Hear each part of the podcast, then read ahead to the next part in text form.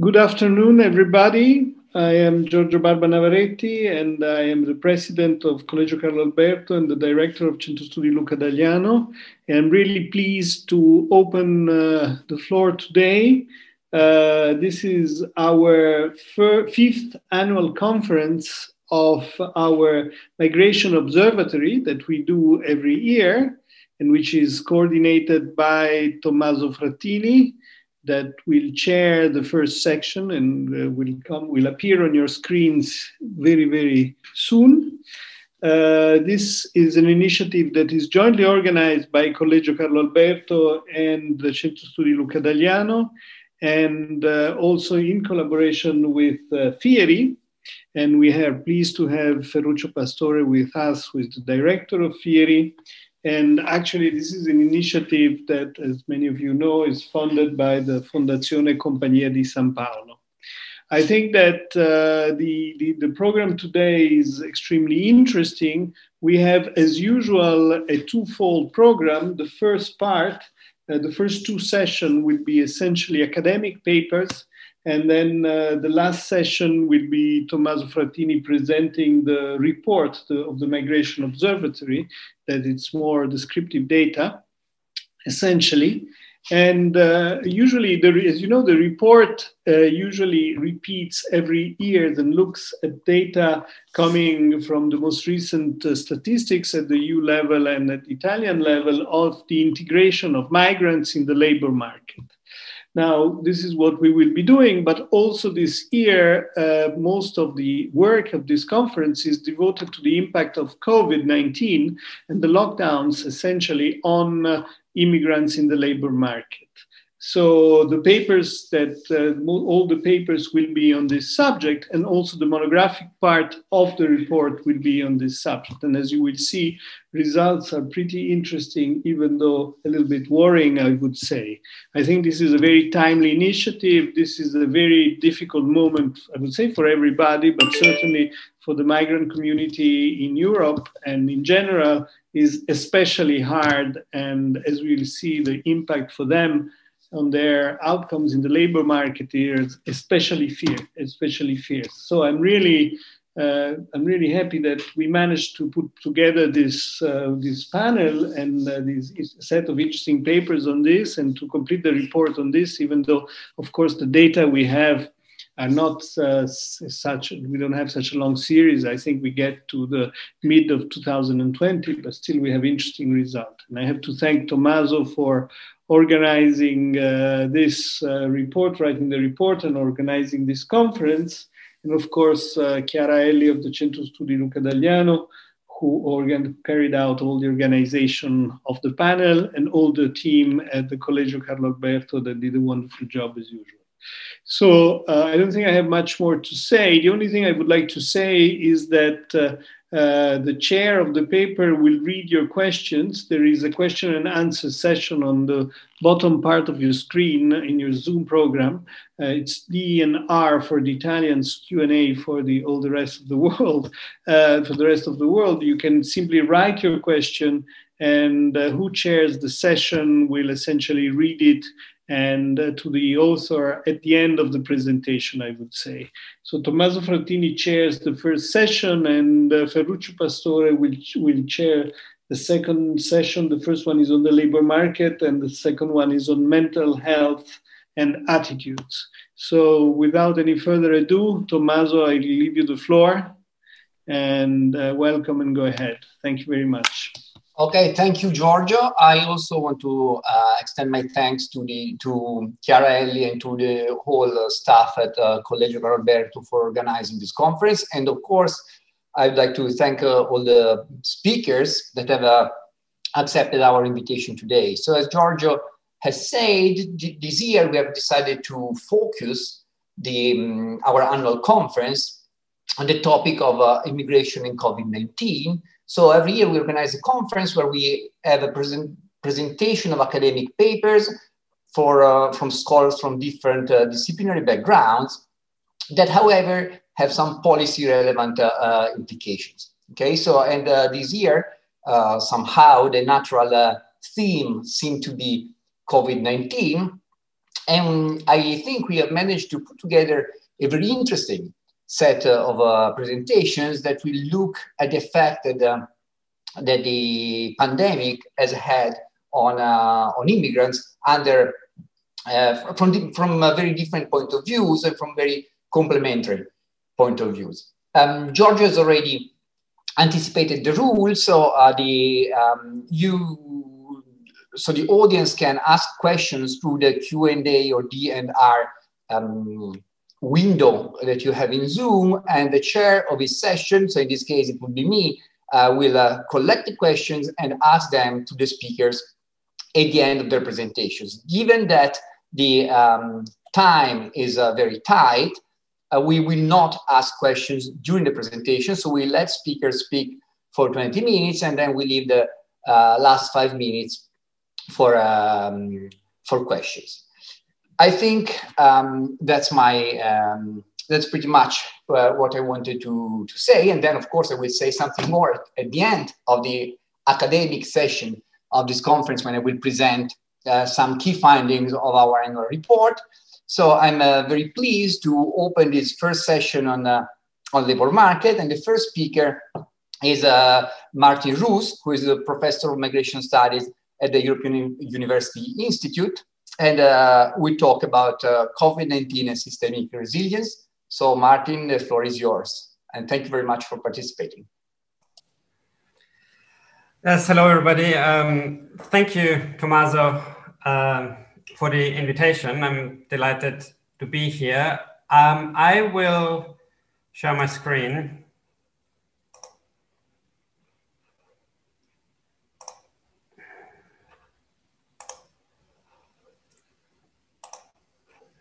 Can you see that?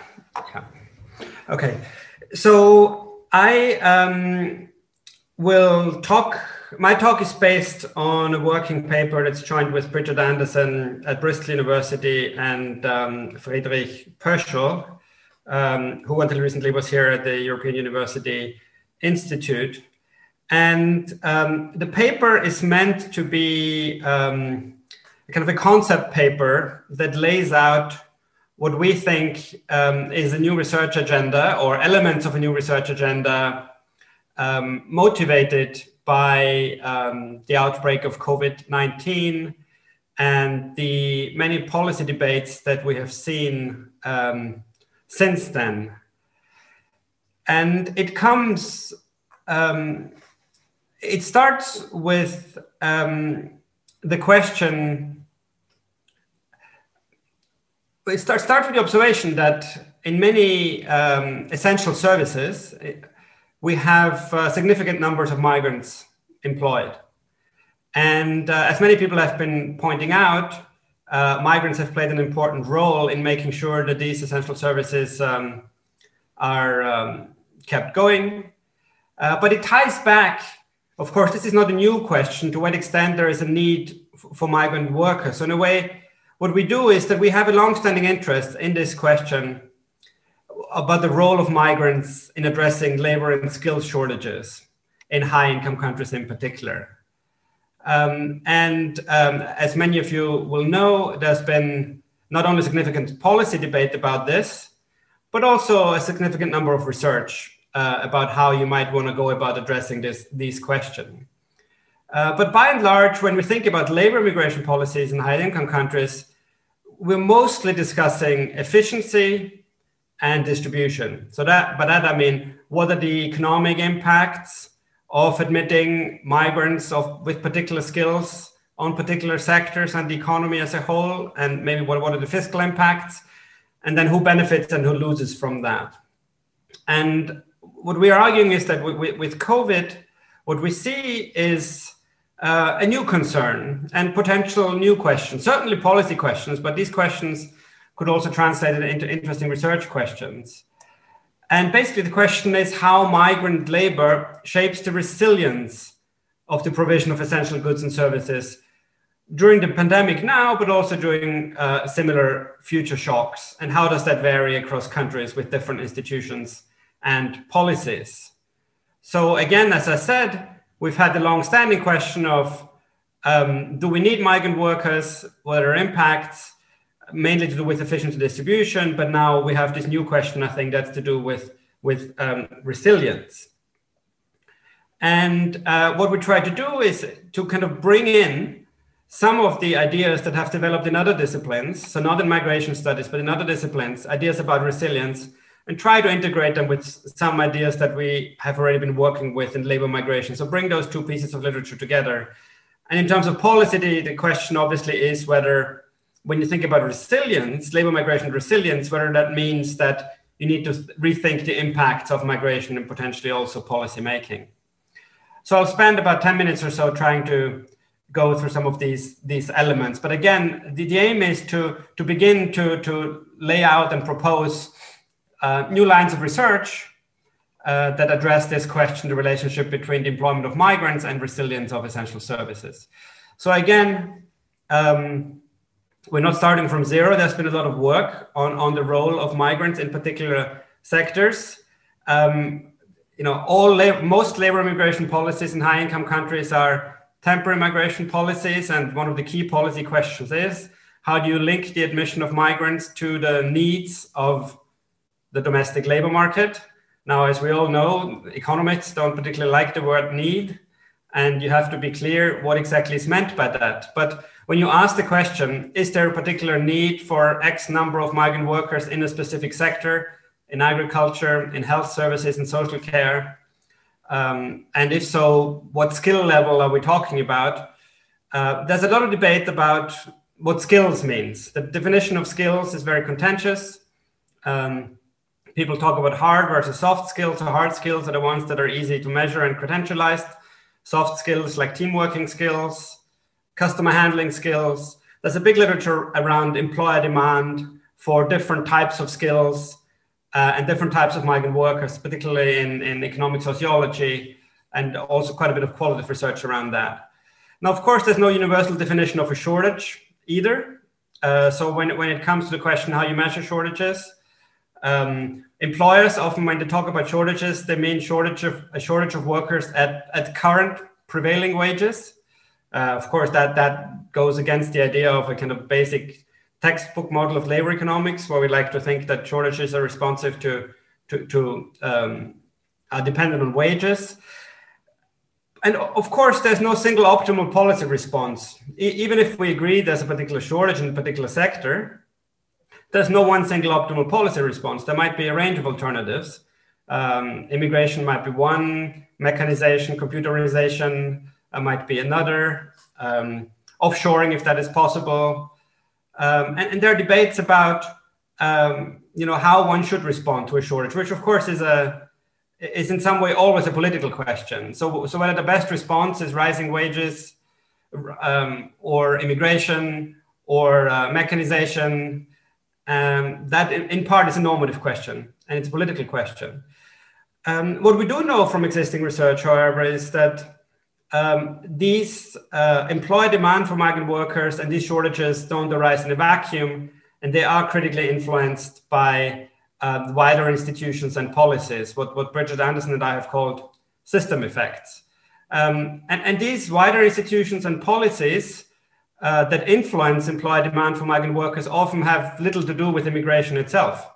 Uh, so, for example, I mean, the most obvious example is that um, Uh, if you don't have a, a proper training system, uh, vocational training system for construction workers, then obviously you will have a demand for migrants who are better trained. Um, if you have a social care sector that is, is underfunded um, uh, and there's a structural demand on, on low-cost minimum wage labor, then if you're in a flexible labor market, you're also likely to have a high demand for migrant workers. So, So basically, the labor demand for migrants is critically influenced by wider institutions and policies, welfare policies, labor market policies, housing policies. These vary across countries. Hence, you have different types of labor demand for migrants across different types of um, labor market regimes, welfare regimes, and, and so on. And as I said, there's been quite a bit of research around this inescapable, inescapable politics of labor and skill shortages. So this, this is not, in a way, a kind of a simple technocratic question where you kind of can simply use a bunch of indicators and, and and say that we have shortages here or there, and that is being done, and, and, and we have done that. And for example, in the U K, in the Migration Advisory Committee, that's the job, partly, to, to use labor market analysis to identify where there are shortages. But then the question is, you know, what's the most sensible response? And that inherently is a normative political question.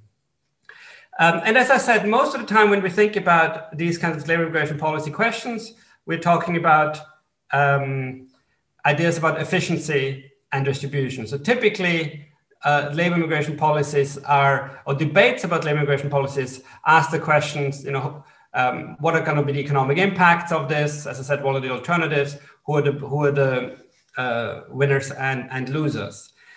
Now, during COVID nineteen, one of the prime policy concerns immediately, of course, was to how can we protect um, the provision of essential services, um, healthcare, uh, food production, social care, and, and, and, and so on.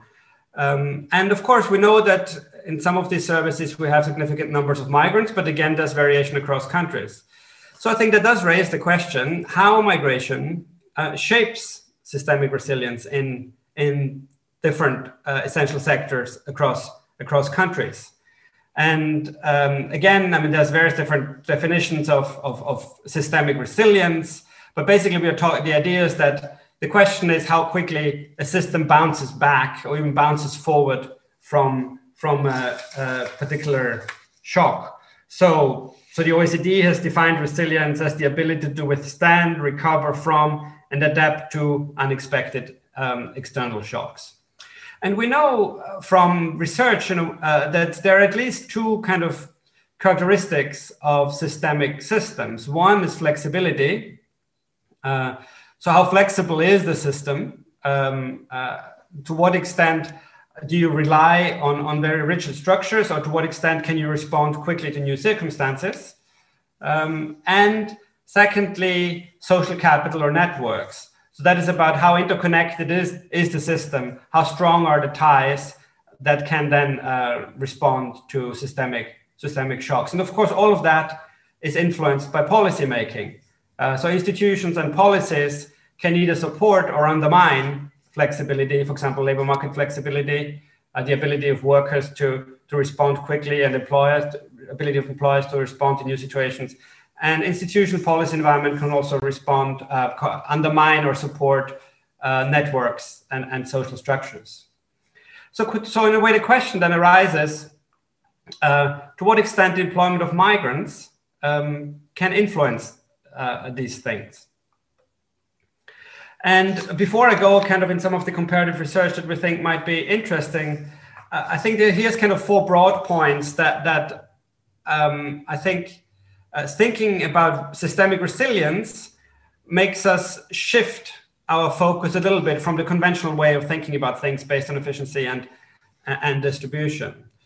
So I think if, if you take seriously this idea that labor migration policy should not only be driven by efficiency distribution, but also by the goal of having systemic resilience, I think it does shift the focus a little bit from talking about specific occupations and skill groups to transnational systems. So what do I mean by that is, again, typically in labor migration policy uh, debates, what you have is that people ask, you know, is there a need for Uh, workers in, in agriculture to do strawberry picking? Or is there a need for I T specialists? Or is there a need for, for nurses? Um, but when you think about resilience, we're talking about systems. So I mean, resilience can be achieved in many different ways. It's not only through domestic provision, domestic production. Resilience also depends on global international supply chains, potentially also on imports. Um, so for example, um, in terms of the resilience of the health system, um, Malaysia is one of the world's biggest producers of, of medical uh, gloves that uh, a lot of uh, high-income countries were importing. And Malaysia uses a lot of migrant workers producing those gloves. So I think if you're concerned about the resilience of your health system and about the availability of medical equipment and supplies, you're not, you're not only thinking about, you know, employment relations and migrants, their role in your own country, but also along the global labor supply chain or even in origin countries. Um, so I think that it, there's a shift to systems of, of production and service provision that, that links different countries uh, together rather than focusing on just the receiving country. A second point, I mean, this is, this is um, just an observation. maybe uh, concern with resilience takes away a little bit uh, from traditional concerns about distribution among the domestic um, uh, residents. So uh, as we said before, um, a key issue is often to make sure that immigration doesn't harm domestic workers, especially the lowest uh, earning ones. Um, and um, there's a political imperative, obviously, to that. Uh, but again, if you if you think about resilience, systemic resilience, especially across countries, that the, the ends might become more important than, than the means. So, so, so opposition to labor immigration might potentially be lower Um, if labor migration takes on that additional role of ensuring systemic resilience. So I think it shifts the focus on, on the outcome rather than how um, um, you know, uh, uh, systemic resilience is brought about in terms of the migrant native mix. Uh, I think obviously um, a lot of politicians are concerned about the, the short term. Um, you know, how, how can we address shortages in the short term? It's harder to do long-term thinking, but again, resilience makes us think about the The, the longer run. And, and it, maybe this is a window of, window of opportunity where there's also some political space to open up these debates. Um, and as I said, these inherently political issues. Um, and uh, so this is not just an, obviously not just an economic question, but it's about the politics of labor immigration. And the question is, can we go beyond efficiency and distribution? And in a way, this is an open question, of course. Um, so, so I would argue that, that this is an opportunity where this idea of systemic resilience as an additional policy goal might enter debates and policymaking in a serious way, and that that opens up a lot of uh, questions about research. Uh, but of course, we can't be sure that, that this will actually happen. Um, um, you know, we, we like to think, I think that, you know, the world will change, everything will be very different, uh, and that might be the case, but, but we, might all, we might also be prone to going back to the old ways. Um, And, and, and maybe politically the thinking will, will switch back to conventional ways of thinking about this. So just briefly to conclude, what kinds of questions could one ask about the relationship between migrants and systemic resilience?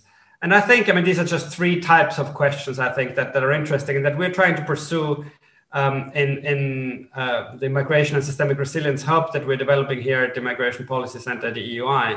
I mean, the first question is, um, the first line of research would basically compare, so these are all comparative, it's all comparative research, obviously. Uh, you compare migrants and citizens employed within the same system. Because resilience obviously is not only determined by, by migrants um, or even by, by citizen workers, but it's in, in critically determined by institutions and, and policies. So the resilience of a health system obviously depends critically on how, how the health system is designed, how it's funded and all of that. But one line of research would, would ask, well, you know, within a given system, say within the social care system in Italy or within the um, food production system of the U K, um, what can you say about migrants versus citizens? Because you can easily see how migrants might have particular characteristics and they might have particular circumstances precisely because they're migrants. That might mean that they're more or less flexible um, or that they might have uh, stronger or weaker, weaker networks. So obviously, migrants, you know, it depends on migration flows. So if borders are closed, that affects labor supply. Uh, if you're talking about longer-term uh, migration, we're talking about constraints imposed by immigration status. Are, are migrants able to change jobs? Do they have access to, to doctors if they need them? Do, are they more likely to fall sick or less likely? We know about the healthy migrant effect, that migrants tend to be younger. Does that mean they're more likely to stay in employment during a crisis and so on? I think there's lots of interesting questions one could ask about how migrants affect uh, the provision of services during a, during crisis. But then the second line of research I think is equally important, which is you basically compare migrants' roles across systems. So what I mean by that is that you might have different systems uh, for providing the same kind of service across different countries. So the way social care is organized in Sweden, Denmark, the U K, and Italy uh, is very different. Um, and and, and uh, that's because there's different institutions and policies. And these different institutions and different policies have implications for how many and what types of migrants are employed in these sectors. So one question to ask would be, how do these differently designed um, um, systems, how do they fare under crisis? Um, so I think in that case, you compare migrants' roles within different types of systems. And the third question that I'm quite interested in as well is more of a kind of politics, political economy question. It, so, so how do how do countries respond um, to COVID in terms of their essential services. So, I mean, one response, you, you might feel that migrants support or undermine resilience, so there might be a, a response within the given system. You might keep the current structure, but you might change the input mix, so to speak. Uh, you might think that we need more migrants to be flexible workers, or you might think we have to organize um, uh, the work slightly differently. Um, but the, the, second, the second way of responding is to say, no, it's not really about the kind of type of employment, about migration, it's about the system as a whole. We switch to a different system. So maybe in Britain, people say, well, our social care system that's dependent on rock bottom minimum wage labor is not the most resilient setup. We're going to change our structures and policies to switch to a completely different type of system. So the, the determinants of these choices, obviously, again, political determinants are quite interesting. Obviously, there are material costs and benefits involved. There are interest groups. Um, but I think that's going to be quite interesting to study. How are different countries responding to the crisis in terms of Uh, strengthening the resilience of their essential services? Is there a migration response, or is there other type of response, or, or of course, a mix, a mix of the two? All right, I think I'll, um, my time is up. I think I'll, I'll finish here. So I said, if you're interested, I'd encourage you to, to go to the website where we're de- trying to develop this, this hub, as we call it now. There's a, there's a large number of short contributions. If you're, if you're interested in making contributions, please get in touch.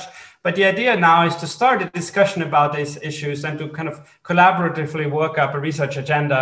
And then, of course, as soon as, as, soon as good data become available, um, to start doing some comparative research. Thank you. Okay. Um, thank you, Martin. And uh, I think this is, uh, um, so you're raising a lot of very interesting uh, research questions. And uh, I think also this is a very nice presentation as uh, that uh, um, poses a lot of uh, issues, touches upon a lot of issues that then would be touched by the next uh, papers uh, to be presented. And um, so there is a question from the audience. And by the way, I again reiterate, if you want to ask questions to the speakers, you can type your question in the Q and A Uh, window, and then uh, the speakers can read them themselves, but also we read them uh, aloud. So the first question is uh, um, related to the to the concept of resilience. So um, resilience as a concept has been used for many different projects. To achieve what you want, would it be better to speak of collabor collaborative resilience, in that it opens up new ways of including migrants with a notion of the public good?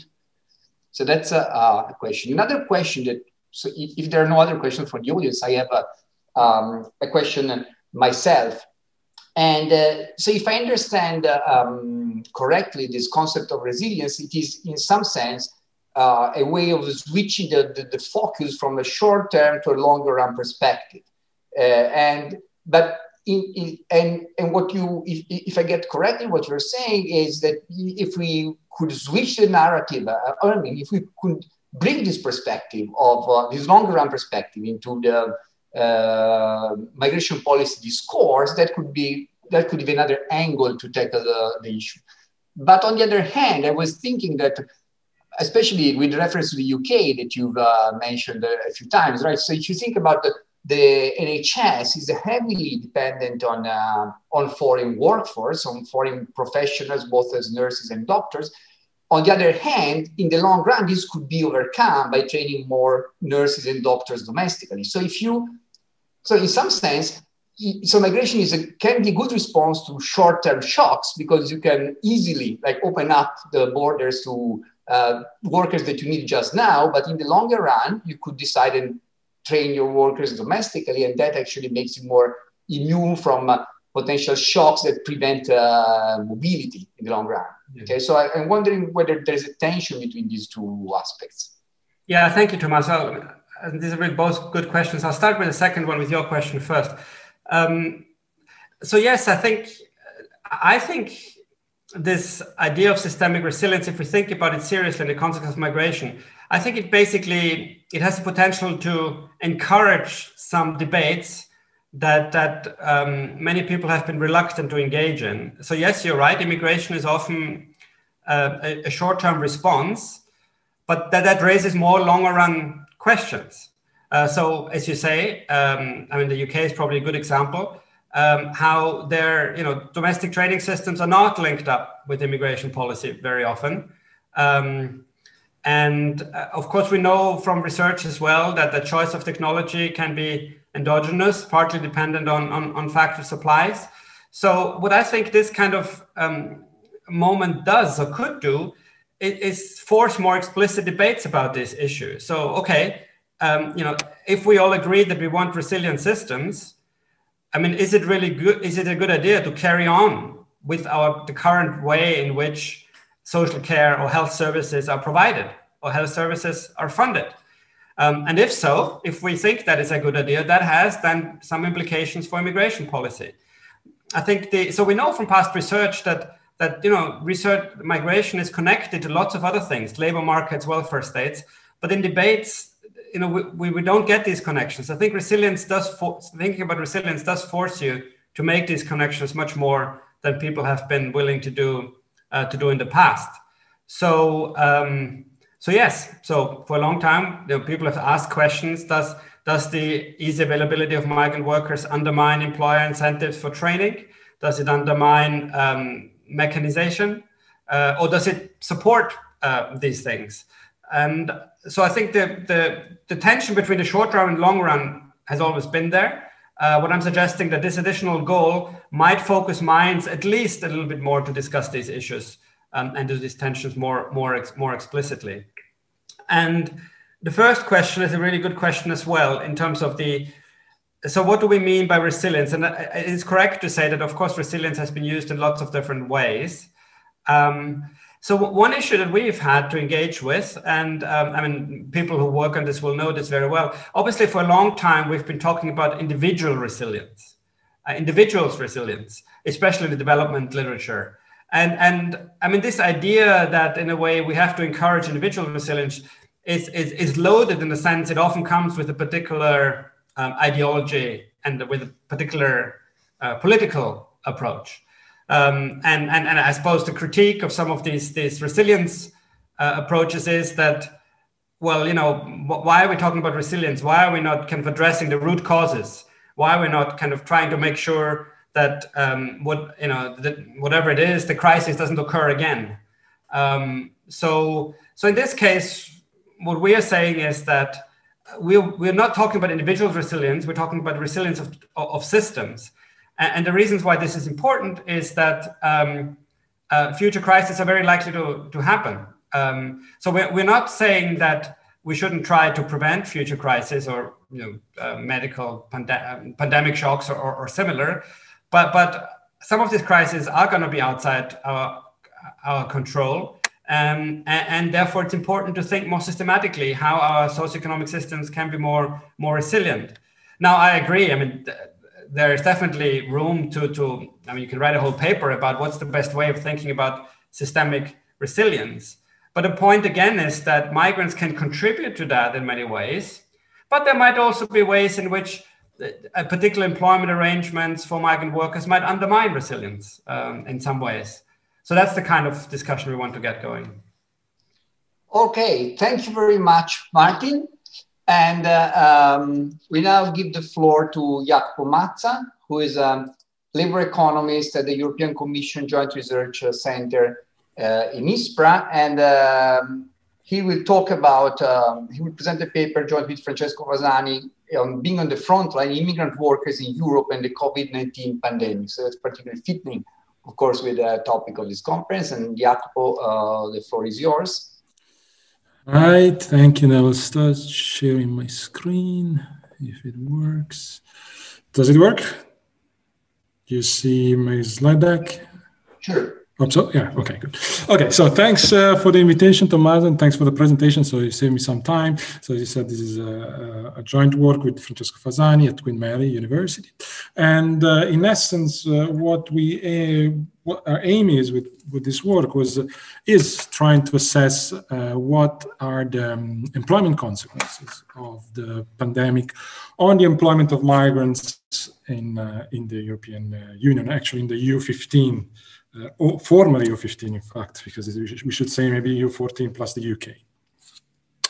Um, so, uh, of course, it's it's uh, it's it's obvious that the, the human uh, costs uh, in terms of life of this pandemic have been huge. I think the last number that I saw about casualties, there might be issues with casualties, but you know, the, the most agreed upon numbers are around two million casualties, and this was at the beginning of the week. So probably uh, we we are exceeding. Of course, we are exceeding that. So these are huge costs, but of course the economic costs, we all know it's are are. poised to be uh, gigantic as well. We don't really have a full sense at this time of what this cost will be, also because this cost might be protracting in the, in the next years, but we know that they're, that they're big. So there are some estimates. Uh, I think yesterday the European Commission, uh, so my employer, released the estimate for twenty twenty, where they claim, or they estimate that the uh, contraction would be in, the, in Europe would be six point two percent of national G D P, of the, the overall G D P. Um, and of course, this huge uh, effect that it has on the economy will translate, has probably translate, is going to translate on the labor market.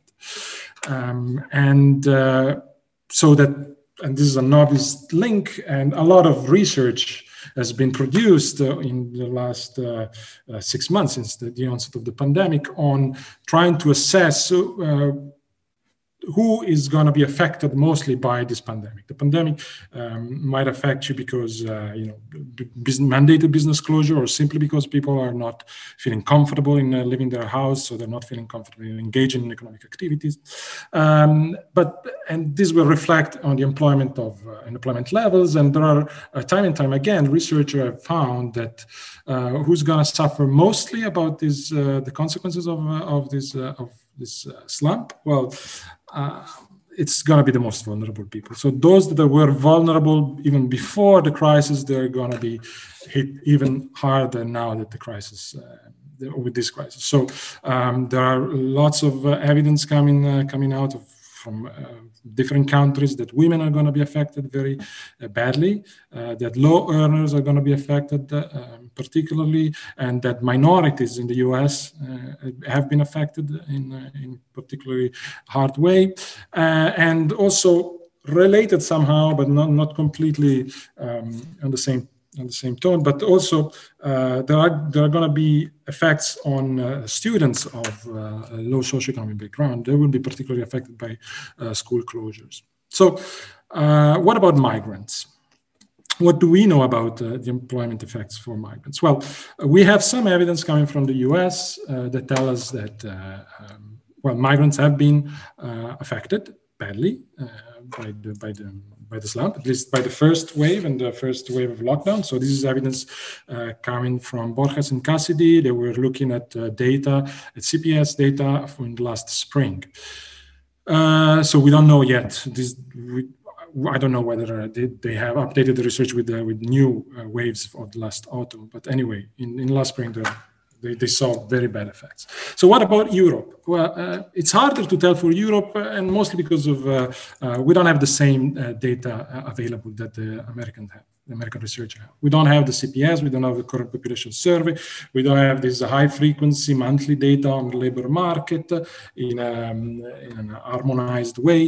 What we have in Europe are aggregate data so far, um, uh, produced by Eurostat, and uh, those are data uh, that take the averages of big groups on, at national level, so of migrants or natives, uh, but they don't, they're not microdata. Or what we have are national L F S that are starting maybe now to uh, release the data for the um, last two quarters of, uh, of twenty twenty, where we can start seeing, but we don't have harmonized um, harmonized data. But, well, we can form some expectations on, uh, on what we ex on, uh, on the employment uh, effects of this pandemic on migrant workers, and those are not good.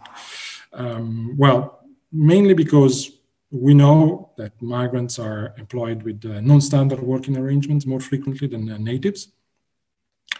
We also know that the job tenure tends to be shorter than uh, that of natives, you know, the newcomer in the labor market. So um, there is a higher incidence of, uh, of short job tenure. And uh, we also know that they tend to be over, the migrants tend to be overrepresented in low skills occupations. And all, these all, are all elements that bode quite bad, badly for their uh, employment uh, status. Um, and plus, we should not forget one thing, which I'd like to, to stress, is that migrants, uh, they, they display an additional um, dimension of vulnerability, which is the fact that not only the, uh, losing a job for them, it doesn't only imply that, you know, they're losing their, their monthly livelihood, which is a dramatic experience per se, but uh, as if in, uh, as it is in many countries, their um, legal status is tied to their uh, job tenure, uh, then uh, it might be the case that Uh, losing the job for them means also having to leave their country of election. So it's a huge disruption of, uh, of their uh, life, not only their livelihood. So there are additional level of vulnerability for migrants. Um, so what, what is it that we do, uh, we tend to do in this research? Well, we uh, try to um, sidestep the absence of data uh, covering the continent uh, by tying uh, the um, migrants' employment in the former E U fifteen, and we tie their employment to the job characteristics, so which job they are actually performing. This, uh, we do that because uh, in, in this way, we don't need high-frequency data because, you know, these job characteristics, they change much slower in time, so that we can rely on uh, um, on former, on uh, older waves of uh, European L F S, which is what we do. We rely on the European L F S of two thousand nineteen. Um, and look at job characteristics and how these job characteristics of migrants actually are uh, interacting with the particular characteristics of this uh, economic crisis. Um, so we construct an employment risk measure based on this job characteristic, on these four job characteristics that I will uh, present and discuss just in the next slide. And in this way, we're able to sort of uh, bridge and uh, fill the gap from, of microdata. And we are able to identify who uh, and how many migrants and where these migrants are at risk of unemployment, high risk of unemployment in, uh, in Europe. In this way, as I said, we overcome the lack of harmonized microdata. And additionally, we think this is an important uh, um, feature of, our, of this indicator that we are suggesting and we are arguing for, is that um, it can be used uh, uh, for uh, forecasts. So it can be used by uh, policymakers for forecasting how possible, we hope that's never not going to happen, but possible future uh, lockdown are going to impact the labor market prospects of, uh, of migrants, but not only migrants, in fact. I, we, concentrate, I, we concentrate our talk here in migrants, but of course, this number can be produced in the same way also for natives. And we argue that our, uh, our measure is, uh, is a good, has a good um, predicting ability. I'll show you later uh, what we mean. So how do we employ, how do we measure employment risk? Well, we identify four dimensions that we think are relevant for uh, uh, identifying employment risk. The first one is whether one person is uh, occupied in an essential or non-essential occupation. So uh, we know that um, essential occupations are key occupations that were quickly identified by governments throughout the world. Uh, those were um, tasks that had to be performed no matter what uh, to keep societies working, to keep society functioning, at least at the, at the basic level. Um, and so uh, the, the issue now is that, of course, these essential workers, they are exposed to a higher risk of, uh, um, of contagion just because they had to leave their home. They couldn't sit behind their computer. Uh, some of them, some could, most of them couldn't. Uh, so they, they increase their um, health risk, but the converse of that is, is that their occupation was probably safeguarded. And so we look at the prevalence of essential uh, uh, key workers uh, in, in Europe. And what we see here is that forty-two percent of extra E U workers, so uh, migrants from outside of the E U, are essential, uh, given our definition, which takes the communication of the European Commission for that has identified in, in last spring who were the essential workers and not. thirty-eight percent of E U mobile are essential, so these are E U citizens that live in a country different from uh, their country of birth. And uh, while natives, the, the prevalence of essential among natives is the lowest, is seven percentage point lower than the extra E U. Um, and so in this, um, in this respect, we can say that if essential occupation sort of safeguards your occupation, we can say that migrant workers, according to this uh, uh, characteristic, are um, safe safeguarded compared to natives. Uh, it's also um, important to note that if we look at uh, composition in terms of skills of these essential occupations, migrants tend to be um, overrepresented in uh, low-skilled essential occupation. Then the second dimension that we look at is temper, that the type of contract that you are that the worker is employed with. So migrants tend to be uh, over uh, tend to be more likely to be employed with the temporary contracts than uh, than natives. Uh, this is obviously a dimension that is always valid, whichever type of uh, economic uh, crisis uh, we're talking about. And the third dimension is very specific to this uh, to this uh, crisis, to this uh, recession, which in this economic climate in which we're trying to minimize social interaction. And this is the ability for a worker to uh, telework, so to work from home. What we see is that out of the five, um, four out of the five most frequent migrants' occupation are below average for teleworkability. So the occupation of migrants, they tend to be occupied in occupations that are uh, hardly uh, teleworkable. And the fourth and last uh, dimension that we look at is the, how resilient the industry in which the migrant is uh, are occupied, or any worker is occupied. We define resilience uh, based on uh, a work of Pagano and co-authors, uh, where they basically define resilience according to um, the level of, of personal interaction that that a job entails, or the, the, the personal interaction with customers, or the personal interaction that you have to have with uh, uh, um, with colleagues in your, on your job place. And what they show, uh, Pagano and co-authors, is that in fact the, the industry that they define as resilient are also those industries that have suffered the least in the in the stock market. So, armed with these four characteristics, we are able to define who are the keyword, who are the workers uh, that are at high, very high risk. And we define a worker at very high risk if uh, he is employed, he or her, she is employed in non-essential occupation with a temporary contract in a non-teleworkable occupation in a non-resilient industry. And then we also define high-risk uh, workers for all those workers for which one of these four, uh, sorry. They're also non-essential, but one of the other three, at least, is not is not met. So they might be employed in a non-teleworkable occupation in a non-resilient industry, but at least they're occupied with, uh, with they're employed with a uh, with a permanent contract. So armed with this uh, taxonomy that say, let's say we can um, count, we can see what is the prevalence of uh, um, workers at high risk, and uh, it's it's what we do in this graph here. We have all our fifteen countries on the vertical axis. For each country, we define the three uh, origin groups. So number the, the first bar is for native, the second bar is for E U mobile, and the third bar is for uh, extra E U uh, workers. And you see here the the, the pink part of the bar shows you the uh, workers at very high risk and at high risk of, uh, um, of unemployment. And you see that there is, well, first of all, uh, the, the third bar is tends to be higher for in each country. So that means that the extra E U migrants are almost everywhere in, in every country more at risk. And this is, this is despite the fact, remember, that uh, there is a higher prevalence of uh, uh, extra E U uh, workers among the key workers.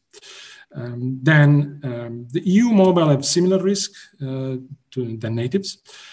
And uh, it's, it's also important to note that there is a, a very high variability between countries. Uh, and this is irrespective of the origin, but if we look at uh, the prevalence of, uh, um, of high-risk workers in Portugal, Italy, or, uh, or Germany, that's almost twice as much. It's around forty percent, and that's almost twice as much as the, the, the same prevalence for Luxembourg, the U K, or Belgium, which is around twenty percent. So how good is our measure? I said we can. We think we can use this measure for forecasting. We, we, we would like to uh, to sort of have some validation that we are actually uh, talking about something that has some uh, some sense. So what we do to validate this measure, we take, as I said earlier, the Eurostat has produced some aggregate level data on employment uh, um, fall for group of for each origin group in each country at least. Uh, I think the last uh, um, numbers that I saw were numbers for the second quarter of twenty twenty. I think that by now they might have released for sure the third quarter, uh, maybe also the fourth quarter of twenty twenty.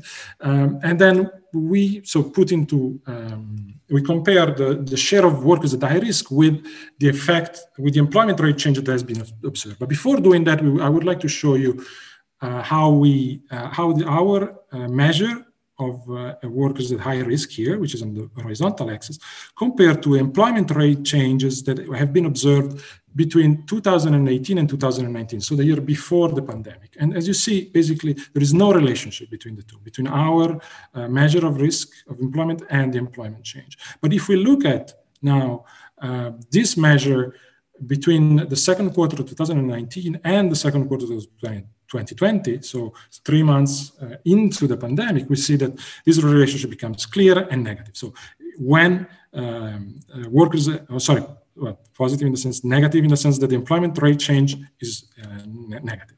But uh, the, so as the employment, uh, the workers at high risk increase, the share of workers at high risk increased, then the observed drop in employment uh, between twenty nineteen and twenty twenty has actually um, gone down more. And this relationship, uh, the R square of this relationship, this simple relationship is uh, around uh, zero point five. So it's, it's fairly high for uh, this is in the univariate regression. So we think that this is a good measure that uh, we can use and we can use for forecasting as, as well. So um, how much more at risk, in fact, armed with this measure, how much more at risk are native, are um, migrants compared to natives and also females? Well, to do that, we um, perform simple uh, regressions in which we, uh, we have on the left-hand side, uh, we regress the probability of uh, being at high risk Uh, on some personal characteristics here, the, the origin and your gender. In the first two columns here, uh, we don't interact gender dimension with origin, while in the last two columns we do. So that gives us the, uh, the ability to uh, distinguish between the effect of uh, being a woman and a migrant or a man and a migrant, while in the first two columns, we're not able to do that. So what we see here is that in, in the first column, where we do not control, we do not account for where uh, the workers are employed, we see that quite strikingly, there is no difference between natives and, uh, um, and uh, migrants. These coefficients here are basically zero. No? This is the difference in probability of being a high-risk worker uh, between natives and E U mobile or between natives and extra E U uh, uh, worker. Uh, while we see that surprisingly female are less at risk uh, compared to natives, uh, compared to men being in a high risk uh, uh, profession. Well, but once we start uh, looking within occupation and industry, we see that this effect basically reverts. Women now within occupation, they are more at risk, and uh, um, extra E U migrants are also more at risk, one percentage point more at risk than a native uh, to be um, to be at high risk. Um, this is the, the change that I was talking to you uh, about, and is the change for female. Now, if we, when we interact, we see that uh, there is a, uh, an interesting feature, we think, that the uh, higher risk for um, extra E U workers of being uh, at, uh, in a high risk group is actually driven by men. So uh, migrant women, they actually are, they have a lower uh, probability than men to be at, than migrant men to be at high risk. So this higher probability of migrant is mostly driven by, uh, by uh, men. While for natives, it's the exact opposite. All the, the, the only group, the, well, the group that is suffering among natives here, it's one percentage point higher chance of being high risk, are actually females, uh, women. So, uh, in conclusion, uh, what come out from, from our research is that migrant workers are uh, more frequently employed in key occupation than natives, which should protect them. But non, despite that, uh, migrant non-key workers are frequently employed with temporary contracts and can telework, and uh, that puts them more at, at a higher risk. Um, migrants and women work in safer occupation. That's the, uh, why we saw that, uh, that coefficient in the third column that I showed you earlier. But within the occupation and industry, they are more at risk. Um, also, an, an interesting side uh, um, conclusion is that the result that we have in the paper is that native women are losing jobs at a higher rate than equally exposed men. And uh, overall, and that's important, since we, we have that share, that then we can translate those share in numbers. And well, if we translate those share of workers at high risk in numbers of people, well, we see that more than nine million migrants in our uh, pool of countries are at higher risk of unemployment. And this is a huge, a huge effect. So this is, uh, that's, that's all for me. I think I've exhausted my time and I will stop, I will stop here. Okay. Um, thank you very much, Jacopo. That's uh, yeah, um, that's a very that's a very interesting overview of the um, riskiness of uh, migrant jobs uh, across uh, the E U. I'm so I have a question myself, but before that, I'd like to uh, invite the audience to ask questions if uh, they have any. I don't want to like uh, abuse my position as a as a chair. But since there are no questions so far, so again, you can type your questions in the Q and A window. So um, I was actually surprised, Jacopo, by your uh, result on, um, on gender. And uh, basically the fact that the immigrant women seem to be less at risk of uh, losing their job uh, than men. And uh, I, I, so I somehow this is, uh, so I find this surprising, especially in the light of the results that we present later, where I actually show that in Italy, at least, uh, it's been exactly the other way around. So it's uh, immigrant women in Italy who have uh, lost their jobs because of the, because of the COVID crisis, whereas uh, immigrant men have, uh, at least in the very first phase for which we have uh, data for, seem to have uh, somehow um, coped better uh, with, a, with a COVID shock. So the, the, the employment rate differential between men and women has not really, be, between the immigrant, uh, sorry, between immigrant men and uh, native men has, uh, has not increased. So um, this is somehow surprising in the light of uh, these results. They wonder whether there is some other dimension, perhaps uh, about, uh, I don't know, female employment that can uh, explain that. Um, yes. So thanks. Thanks for your um, for the question. So first of all, if if we go back to the to the numbers here that I'm showing you, uh, I think it's in, quite instructive to look at uh, column three and column four here, where we where we uh, control and don't control for for occupation, and we see the big jump here happens when when we control for occupation. So. Um, If we, if we look at column three, we, here we're not uh, looking at occup within occupation industry, we're just looking overall. And we see already that the migrant women here have lower probability of, uh, of being employed in, of, of being at high risk, much lower than, uh, than, than men, in fact. So there is a sorting effect. I think that migrant women overall tend to be sorted in occupations that are uh, less at risk. And that is also due, in my opinion, to the fact that they are overrepresented on the key worker dimension.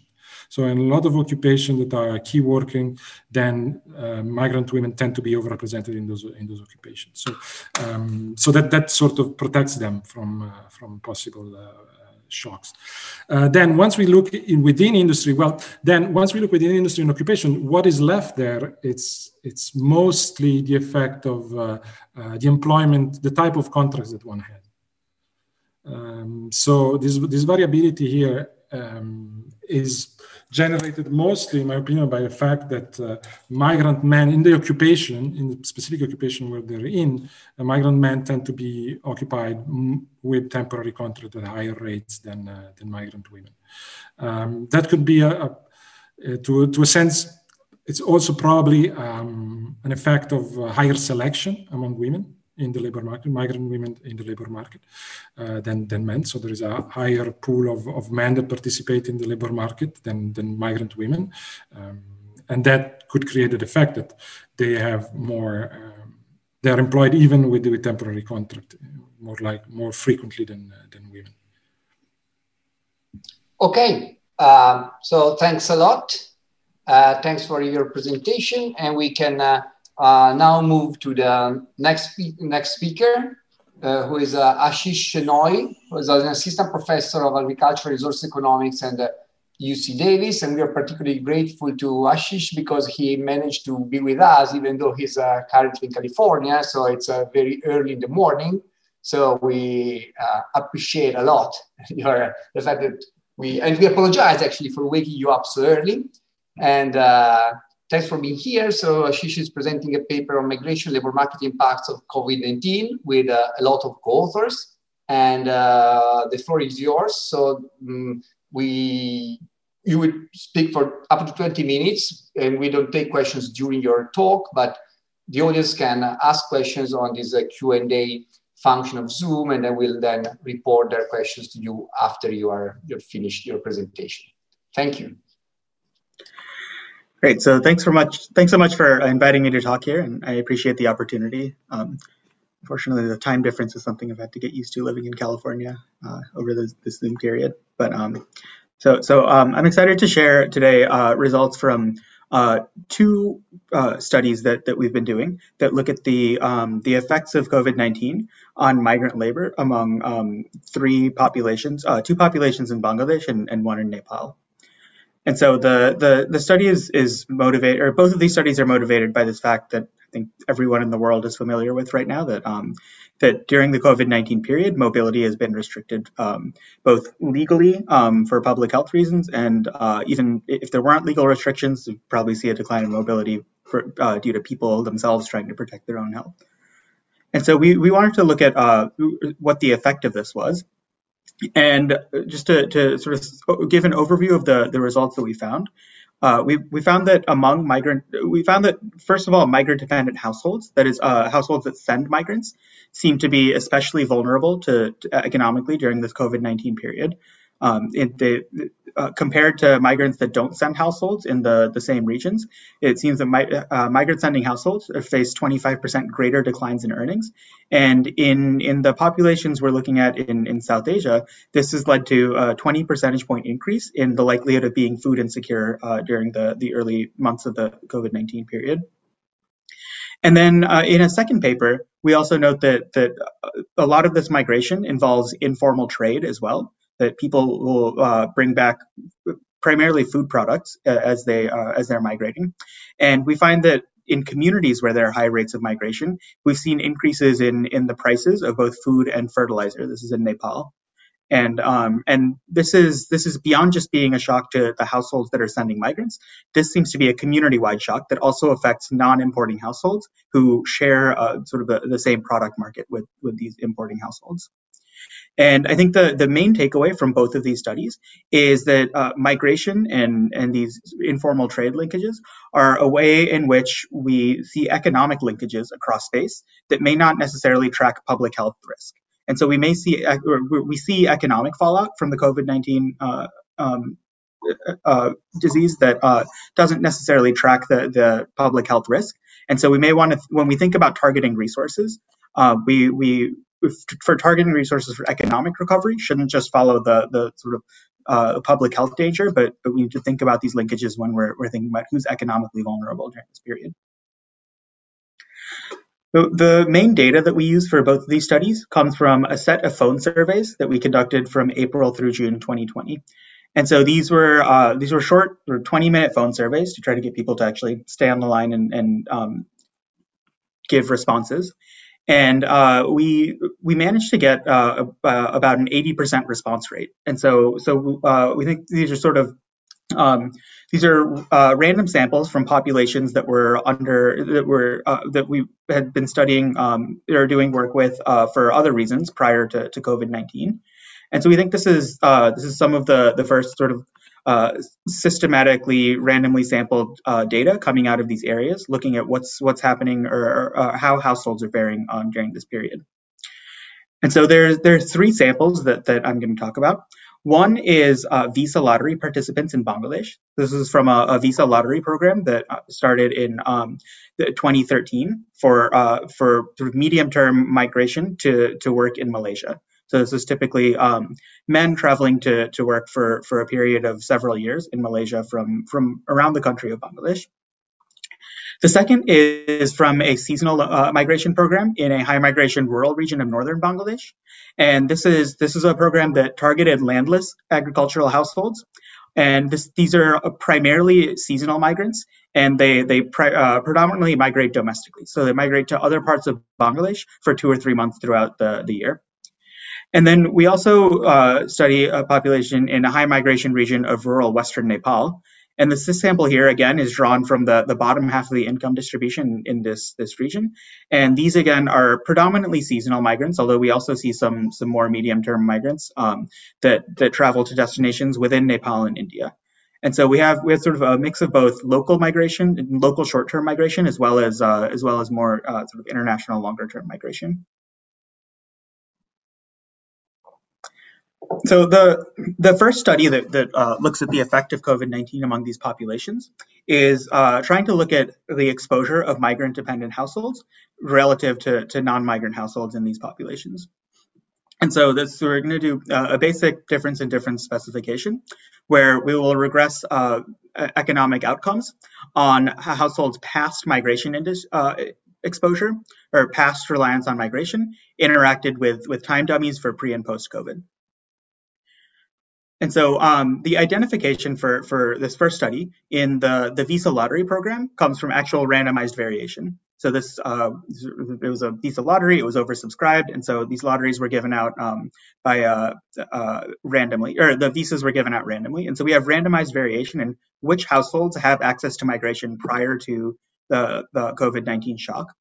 And then in the other two populations, um, while we don't have randomized variation, we are able to look at a, a panel of pre-trend and, and show that sort of prior to, to COVID nineteen, um, household welfare looked very similar between migrant and non-migrant households. And then we see it diverge uh, in, in sort of April through June twenty twenty.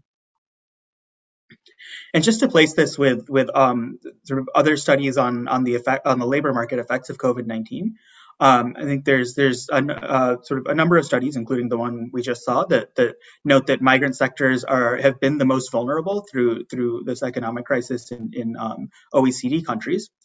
And corresponding to that, we've also seen a broad decline in cross-country remittances in, uh, in sort of the, the early period of of, um, of the pandemic. And so we we sort of uh, we're, sort of see this as a complement to those studies, in that we we study the impacts on households in sending countries. Um, that's, that's sort of the, the counterpart to the, the workers at the, at the, the destination. And in two of our populations, we also see uh, we also study households that rely uh, a lot on short-term single-member migration. And um, I just want to make a, a point that this is this is extremely prevalent throughout the world. So we tried to put together some data from whatever studies we could find that, that um, look at the, the prevalence of migration episodes of less than twelve months um, of, of single household members.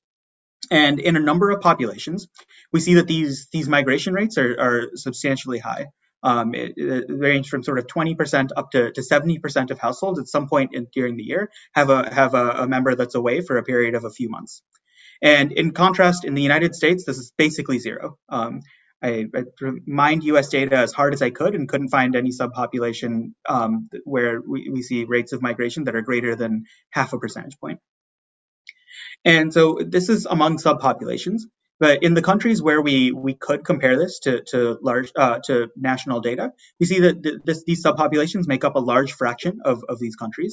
So between a quarter to a third of the the countries where we had national data have households that send these uh, short-term uh, part-year migrants, and uh, and a lot of this is seasonal. So in the places where we could uh, record season, what we see is that the more than half of the short-term migration comes during the, the peak migration season. So I think this, this uh, tells us a little bit about who to target resources to, as well as when to target them. The sort of migration is particularly important during parts of the year, uh, especially tied to the agricultural cycle. And so what we find in terms of um, the, the effects of COVID nineteen on, on migrant-dependent households is that uh, sort of in general, we see a, that there is a, a COVID nineteen is an economic shock to both migrant households and non-migrant households. But when we break up the shock on, on households that rely on migration and households that don't, uh, we see bigger declines among migrant households. And so this is uh, for both the, the Bangladesh lottery program and, and the households in Western Nepal. We see that migrant households were, were slightly better off before the pandemic. And uh, that, that, that sort of that difference disappears uh, during the pandemic period. And sort of the, the majority of the, the difference in earnings between, or the difference in decline in, in earnings in these populations comes from a loss of remittances. So migrant households had high levels of remittance income that, that sort of disappeared during the, the pandemic period. And in in uh, in Nepal, we're able to break this down into its component sources. Um, oh, sorry, but but before I uh, get to that, let, let me just, I, I just wanted to compare this to to official statistics. And so this is this is data that was published by the the World Bank's Nomad program on um, uh, on the decline in remittances around the world. So I want to highlight our two uh, countries of study are right here, where uh, The, the decline in earnings that we see, in particularly in remittance earnings, is on the order of, of like twenty-five percent in, in our um, surveys. Whereas in official statistics, we, we see much smaller declines. That we see almost nothing in, in Nepal and declines of, of maybe around five percent in Bangladesh. And so, so uh, it sort of suggests that, that I think there's a, a large amount of informal remittances that maybe aren't picked up in the official data. And I think I think that that also cautions looking forward, that um, we've seen this fact in, in a few places, that there it seems to be a bounce back in remittance income in Q three twenty twenty that um, that suggests that, that uh, you know, I think people have, have uh, been optimistic that the that migrant households might be bouncing back because of this. And uh, and sort of our data suggests that, that at least in, in Q two, we see much larger declines than are reported officially. And so we we don't have the data to confirm this, um, but we yeah, I, I think we, we should be cautious about in interpreting these bounces back in Q three, because official statistics might be missing a large portion of, of migrant remittance income. And so, so uh, breaking down where these, um, through where the decline in remittances come from, this is uh, we're able to do this in in the Nepal data. What we find is both there's less migration during the COVID nineteen period. So comparing migration during the the COVID nineteen period, which hit right before a wheat harvest, to the the prior rice harvest, we see that the absolute level of migration is lower during the wheat harvest than during the rice harvest, as well as uh, sort of immediately post harvest. Migrants typically return home for the harvest and then go go back to their, their destinations post-harvest, and we don't see that bounce back in in, uh, in uh, after COVID nineteen. The, the migration sort of is lower and then that stays low. And then even among those households that do have migrant O A, we see lower uh, remittances per migrant in, in those households. And so so there's there's this decline in in sort of remittances per migrant by uh, by about a half to a third uh, the, after the the COVID nineteen period. And so this this uh, this translates into declines in household earnings. And what we find is, so we also ask these households about their food security. And what we find is this decline in earnings also uh, leads to a big increase in food security that's concentrated among migrant households. And so this this is data from from northern Bangladesh.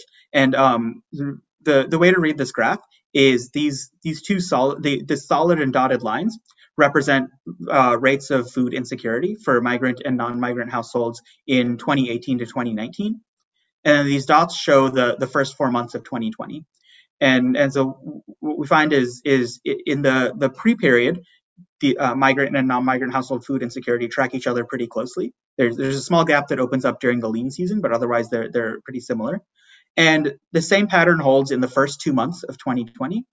Um, after the COVID nineteen, uh, uh, sort of after it spread globally and, and we started seeing lockdowns, there, there's this big gap that opens up, that it seems like migrant households are particularly exposed to, to uh, this COVID nineteen shock. This sort of corresponds to the, the increasing decline in earnings, is um, that, that there's an increasing food insecurity among migrant households. And so this, we see the same pattern in Nepal as well. So, so this is uh, sort of uh, the year prior to, to the COVID nineteen shock. And then um, in the year of the COVID nineteen shock, we see this gap open up between migrant and non-migrant households um, after after um, after sort of the, the global spread of the pandemic. All right, and then trying to, to look into the mechanisms a little bit, what we find is that um, uh, uh, sort of uh, a lot of this comes from the fact that, or we, we suspect that a lot of this comes from the fact that return migration poses health risks. Um, and so within our own data, we we did a sort of symptom survey to ask uh, how to ask people if they had experienced certain symptoms over the, the previous uh, two weeks. And uh, households where there was a return migrant were twice as likely to report COVID-related symptoms. And I think this this reinforces administrative data that we've seen from a couple of sources, where um, it, it seems that migration is one vector through which the the um, the, the disease was spread. But what that means on the labor market side is that return migrants end up uh, socially isolated. The, uh, so we, we see that they have uh, twice as large declines in hours worked and are three to four times more likely to be excluded from social events within their community uh, relative to non-migrants. And so, um, you know, from a public health side, that's that's uh, that's uh, maybe uh, beneficial, and that, that that's uh, a way to help limit the spread of the disease. But that means that migrants are not sort of able to reintegrate into their local labor markets to to make up earnings that they lost from migration. And so that's the, those are effects that we see on the migration side. Um, in a in a second study, so, so this is very preliminary uh, work that uh, that's still ongoing, but I want to share some early results with you. That um, in a second study, we note that uh, the migration corresponds to informal imports, um, especially in Nepal. We see uh, there, there's a large amount of informal importing of food and fertilizer from India that, um, that sort of migrants bring back with them as they travel. And so the we've, we found that uh, in this post-COVID period, there's been a decline in this informal uh, importing. Uh, we see it sort of remains steady leading up to March twenty twenty, and then uh, and then falls to almost nothing um, following the the uh, the outbreak of the pandemic. And so we want to study the the effect of the, this decline in imp informal importing on um, on uh, on these populations as well. And so here we're going to use um, a similar difference in differences regression specification, where we'll regress the the price of um, of a food product K on uh, the time dummies times the the fraction of that food product that was previously sourced from India. And so we'll do this both at the household level, as well as uh, we, we have a corresponding survey of, of local shops, and so we can do this at the shop level as well. And so um, this is this is sort of uh, I just want to emphasize these are preliminary results, so we're still we're still trying to break down um, sort of exactly what's going on here. But in general, what we find is an increase in prices among those food products that are that are imported from India or that are uh, imported from India before the the, the pandemic. And so we, we can see this monthly, as well as if we pool the the um, uh, months of COVID together, there's about a, a ten percent increase in prices. Um, breaking down where this incre increase in prices comes from, we see that uh, sort of initially in April twenty twenty, we find that there are both higher prices in villages where there's a high fraction of, of food importers, as well as a price premium for those households that are that are, are the ones that are actually importing and consuming uh, imported food. Um, it, after April twenty twenty, in, in June and September, this household-specific price premium goes away. It seems like the, the persistent effect of this thing is a, is a market shock, that the prices remain higher in import-dependent villages. Um, specific importing households have been able to, to resource their food, and so we don't see a, a household-level premium anymore, but, but we still see the, the market shock persist. So those are results for food. Um, we, we've also looked at fertilizers. That's that's another thing that's that's uh, that has a high level of informal imports from India, and is is some measure of of how COVID nineteen is affecting investment in the future. This is the the use of fertilizer during the planting period that um, that will correspond to to harvests later on down the line. And so here the the results are a little bit more more complicated um, because of the the market structure in fertilizer. That in Nepal there's there's sort of this dual market for fertilizer. One is through the, the cooperative um, structure that, that uh, relies on formal government imports. And the other is through the private sector that, are, that relies on uh, informal imports from India. And so here we see the, the uh, uh, again, an increase in fertilizer prices uh, that are concentrated in, in this informal import sector. And so we're still working on seeing how this, this translates into to, um, fertilizer use and, and uh, fertilizer prices among households.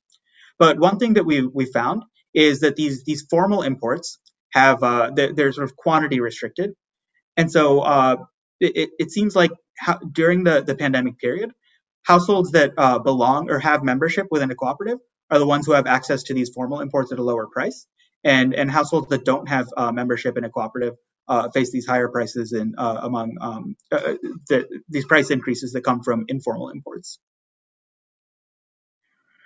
And so to, to summarize the, what we see is the, the main policy implications that, that come out of the, this pair of studies. Um, I think first is that we find that households are, migrant households are especially vulnerable during the COVID nineteen period, um, in that they both face the, the dual threat of, of a greater health risk and greater economic risk during this period. And uh, so when we think about targeting resources, we, we ought to focus on migrant households. And these are in, in many parts of the world, these are, are sort of, they're identifiable populations and identifiable times of the year that will be particularly vulnerable. And, um, and these populations make up a, a substantial fraction of, of the national population. Second, we find that migration is linked to informal trade. And so we see that the sort of beyond households themselves that, that are, are uh, That, have, that send migrants to, to foreign destinations, um, trade-dependent communities may also be exposed to, to uh, economically exposed um, in that they, we see local prices increase. And um, there, there's we see some evidence that government that formal government imports can substitute for these informal imports and pre play a role in price stabilization. And so that's that's um, that's potentially a policy uh, instrument that, that's worth exploring. And so uh, I think for both of these effects, we find that, that the loss of livelihood has, has public health consequences. Um, first, there's just the direct consequence of, of food insecurity um, that that uh, we want to uh, mitigate directly.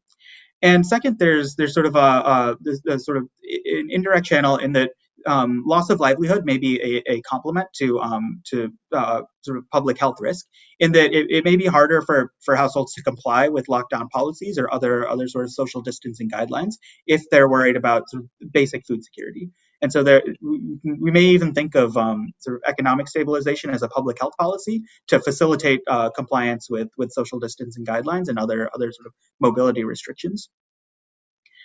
And um, and I think the sort of I think the, the big takeaway that we have from all of this is that um, economic distress uh, it may not coincide with health risk. That um, migration and trade linkages are a way in which economic shocks uh, can be transmitted across space. Uh, typically, we think of these things as smoothing out risks, um, and so so like sort of providing a bigger population over which local shocks are are um, are, uh, are experienced is is a way of, of sort of sharing risk across space. But in this case, uh, sort of with with the with this glo with the, both the global nature of the pandemic and its its uh, sort of the specific policy tool of of um, limiting mobility to, to combat the pandemic, what we see is the this is this actually heightens the risk of of migrant communities.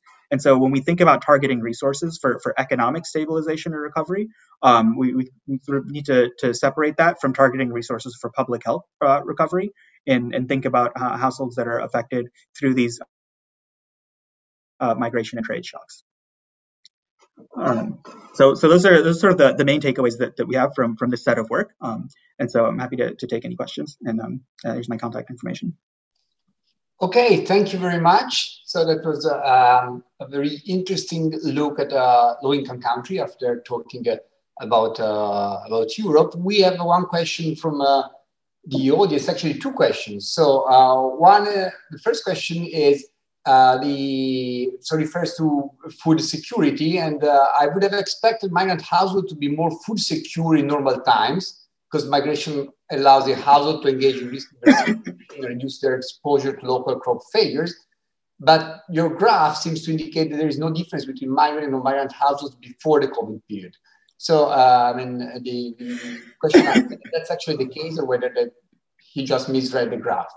Second question is whether we should think of the dual threat for migrants, health and economic risk, as similar to that faced by seasonal workers in advanced economies. Yeah, great question. So um, on the food security side, let me say first, I, I think these are these are sort of these both of those food security graphs were among populations that were selected to be um, sort of similar. Um, I guess that it's a it's a narrow slice of the population. So so the Bangladesh one was among landless agricultural workers, and uh, the Nepal one was among um, rural households from the bottom half of the income distribution. So I think that's that that both uh, is a reason that they were they're sort of ex ante similar. And then second, um, among those populations, migration is an endogenous decision, and so uh, so it's not. I, I don't know that the um, I guess like the, sort of different households have different smoothing mechanisms. And so so the households that were dependent on migration are the ones that use migration as their smoothing mechanism. But but the households that aren't dependent on migration, um, it's not necessarily because they're they're unable to migrate. It's a, it's a it's a choice not to migrate. And so I think that that's more of an indication that they have alternate smoothing mechanisms locally that, that they're able to use. Um, and, and so that's that's why it, I think that, that that's probably why we why we don't see differences ex ante is because um is because sort of di different households can can choose their smoothing mechanism, and um and so so what we're seeing is is sort of like the endogenous choice of households and, and the difference between migrant and non-migrant. Um, and then to the second point about the uh, thinking about seasonal workers in advanced economies, um, I think that's that's potentially true. Uh, I, I, so I I you know I don't want to. I don't have that much experience with seasonal workers in, in advanced economies, and so I don't want to I don't want to speculate too much. But it, it does seem to be um, it, it it seems to capture a lot of similar phenomena that um, that sort of tra tra like tra I think in advanced economies we've definitely seen that the travel is is uh, one vector through which COVID um, spreads, and so so seasonal workers may may also be uh, additionally exposed there.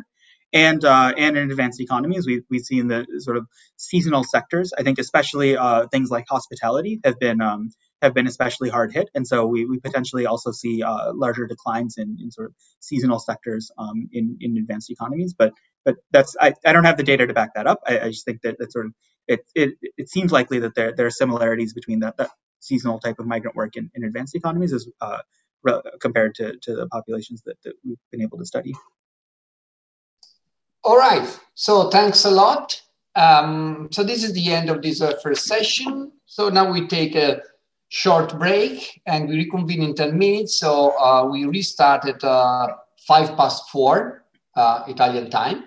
And thanks a lot for your attention so far, and see you soon.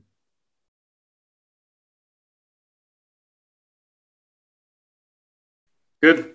Good afternoon, everyone. Uh, we are here to start again with the second session uh, of this conference on immigration and COVID nineteen, organized by the Centro Studi Luca D'Agliano in cooperation with, with FIERI and, and with Collegio Carlo Alberto, of course. Um, the second session will be devoted to some less tangible, but certainly not less important aspects of the impact of COVID on, on immigration and immigrants. Namely, we will focus on mental health and attitudes with two presentations. The first one with which we will start is by uh, Clement Quintana Domecq, hope you pronounce it well, uh, from Exeter University, who presents a paper jointly uh, written with Eugenio Proto. Uh, Clement, uh, the floor is yours. Uh, buongiorno a tutti e grazie. Thank you so much for the invitation and, and the presentation. It's an honor to, to be at least virtually here today. Uh, I'm gonna be talking about uh, mental, mental health. Uh, let me see if I can share my, my screen. Um, so this is uh, this is uh, joint work uh, with uh, Eugenio Proto at the University of Glasgow, and in this paper, what we are what we are doing is to measure the, the impact of uh, the COVID pandemic uh, uh, on mental health, and and as you will see, this is uh, this is uh, measuring effects in in the in the very short run. So it's just like um, one month after the beginning of the pandemic, and this is in in the U K, and we're going to be focusing on, on two dimensions of, of, of this, this impact. One is going to be uh, by ethnicity, and the other one is going to be by, by gender. So just briefly telling you what's, what's the, main, the main thing that we're going to be doing. We will be using longitudinal data. So this means that we're going to be able to, to follow individuals over time. So we're going to have observations for the same individual before the pandemic and during the pandemic. And this is data from uh, Understanding Society, uh, which is following individuals over time in the U K. Uh, and in particular, during the COVID pandemic, they, they uh, started with uh, the so-called COVID study, which has been running since April twenty twenty, and it's still running. And essentially, we're going to be using information on, on mental health, uh, demographic and socioeconomic characteristics. And in particular, we're going to be using mental health uh, in terms of like what is called the twelve item general health questionnaire. This is a, a way to, to measure mental health. And just to give you an insight, this is a, a battery of questions, uh, twelve items, which asks individuals about things like um, uh, how they their feelings over the last the last few weeks. So, for instance, the first item is about whether uh, how how have you recently been able to concentrate on whatever you were doing, uh, and then they can answer better than usual, same as usual, less than usual, much less than usual, uh, and several other questions. Uh, the last, the, the, the list, uh, the, the last item is about um, have you recently been fe feeling reasonably happy, all things considered? And again, this is measured in a Likert scale, uh, more so than usual, about the same as usual, and less so than usual, and much much less than usual. So this is the way we're going to be measuring Uh, mental health, which is quite common in, in the literature. And, and as I said, uh, we're going to be comparing pre-COVID pandemic data with uh, during COVID pandemic data. And we're going to be focusing on, on, on the dimensions of uh, ethnicity and gender, okay? So let me just wrap up uh, in terms of like, what are the main, the main findings? So uh, we are going to find that mental health deteriorates. So there is a, a, a drop in, in mental health, in average mental health, as measured by the average Uh, J H Q twelve, uh, and then we're going to see some sort of, of variation, in particular, or, or, or heterogeneity. In particular, we're going to see that uh, the largest increases in, in mental distress are, are for uh, women, and, and this is regardless of, of their ethnicity. And we're going to see also that there is a, a larger increases also among, among men from ethnic minorities, and these are men from uh, Black, Asian, and other uh, ethnic uh, minorities in, in the U K.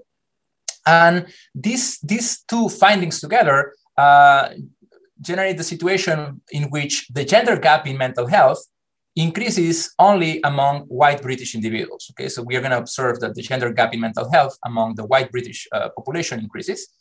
And, and trying to, to understand what's going on within like the, the, the ethnic minority groups, we're going to see that uh, the effects uh, for men are in particular very strong among uh, men from, from uh, Bangladeshi, Indian, and, and Pakistani uh, ethnicities, okay? So that these are the main findings of, of, of this study. Now, to tell you a bit of the background about the situation of, of the COVID pandemic in the U K, back in, in March uh, and April twenty twenty, uh, this was, of course, a, a massive uh, negative health and an economic shock. In particular, twenty-five percent uh, of, of the deaths reported in March and April were, uh, were, were somehow related with coronavirus, involved the coronavirus.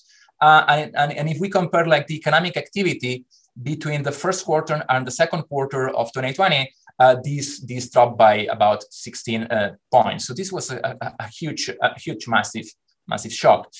And, and there is uh, lots of evidence uh, right now, uh, and, and it has been accumulating over the last, the last year, that the impact of the pandemic in terms of like mortality risk and, and also economic impact uh, differs by, by ethnicity. So in particular, there is evidence showing that um, the, the, the minority ethnic groups have been mo mostly affected by, more affected by the, the pandemic in comparison to, to the white population.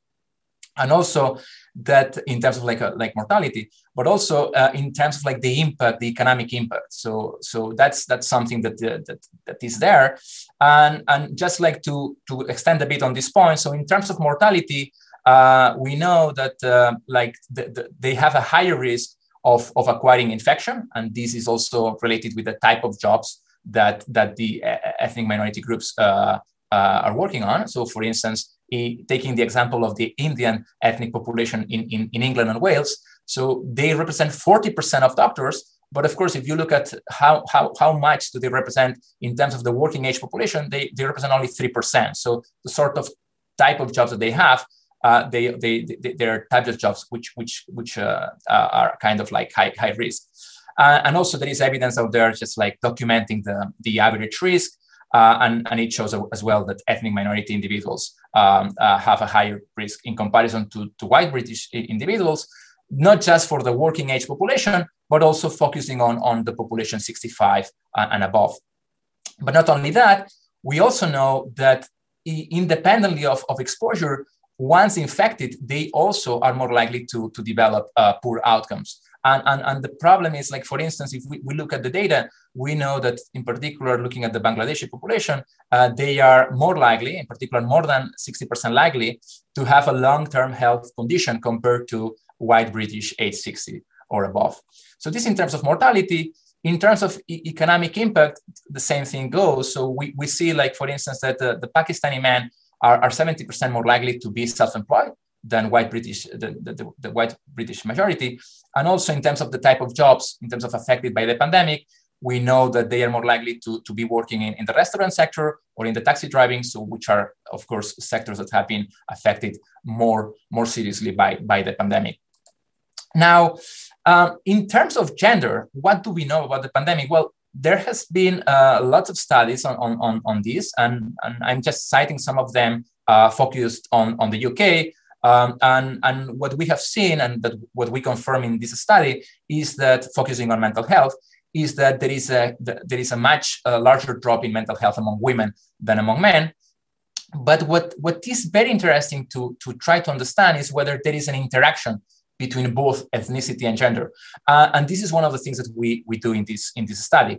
In particular, we can think that the, the different roles played by the, the different quote unquote gender roles Uh, in different households, depending on ethnicities. So for, to take an example, if we compare the, the, the Bangladeshi population, twenty-nine percent uh, of, of Bangladeshi working age men, uh, both working in shutdown sectors, as, as I was saying before, but also they have a partner who is not in paid work. And this compares with just one percent among the white British men. So, so this is just like, these are very different, different type of, of, of, of, of, of characteristics, both in terms of like characteristics of the partner, but also characteristics of the job market in terms of like household production, but also market production. So essentially, given this background, given the differences in mortality risk, given the differences in financial security, uh, we expect also that, that mental health is, is affected too. Uh, and indeed, in, in recent work with, with Sonia Refice, we have, we, have, we have seen that part of the gender gap in mental health between men and women can be explained by differential COVID nineteen related health concerns. So this is something that is, is important to, to keep in mind.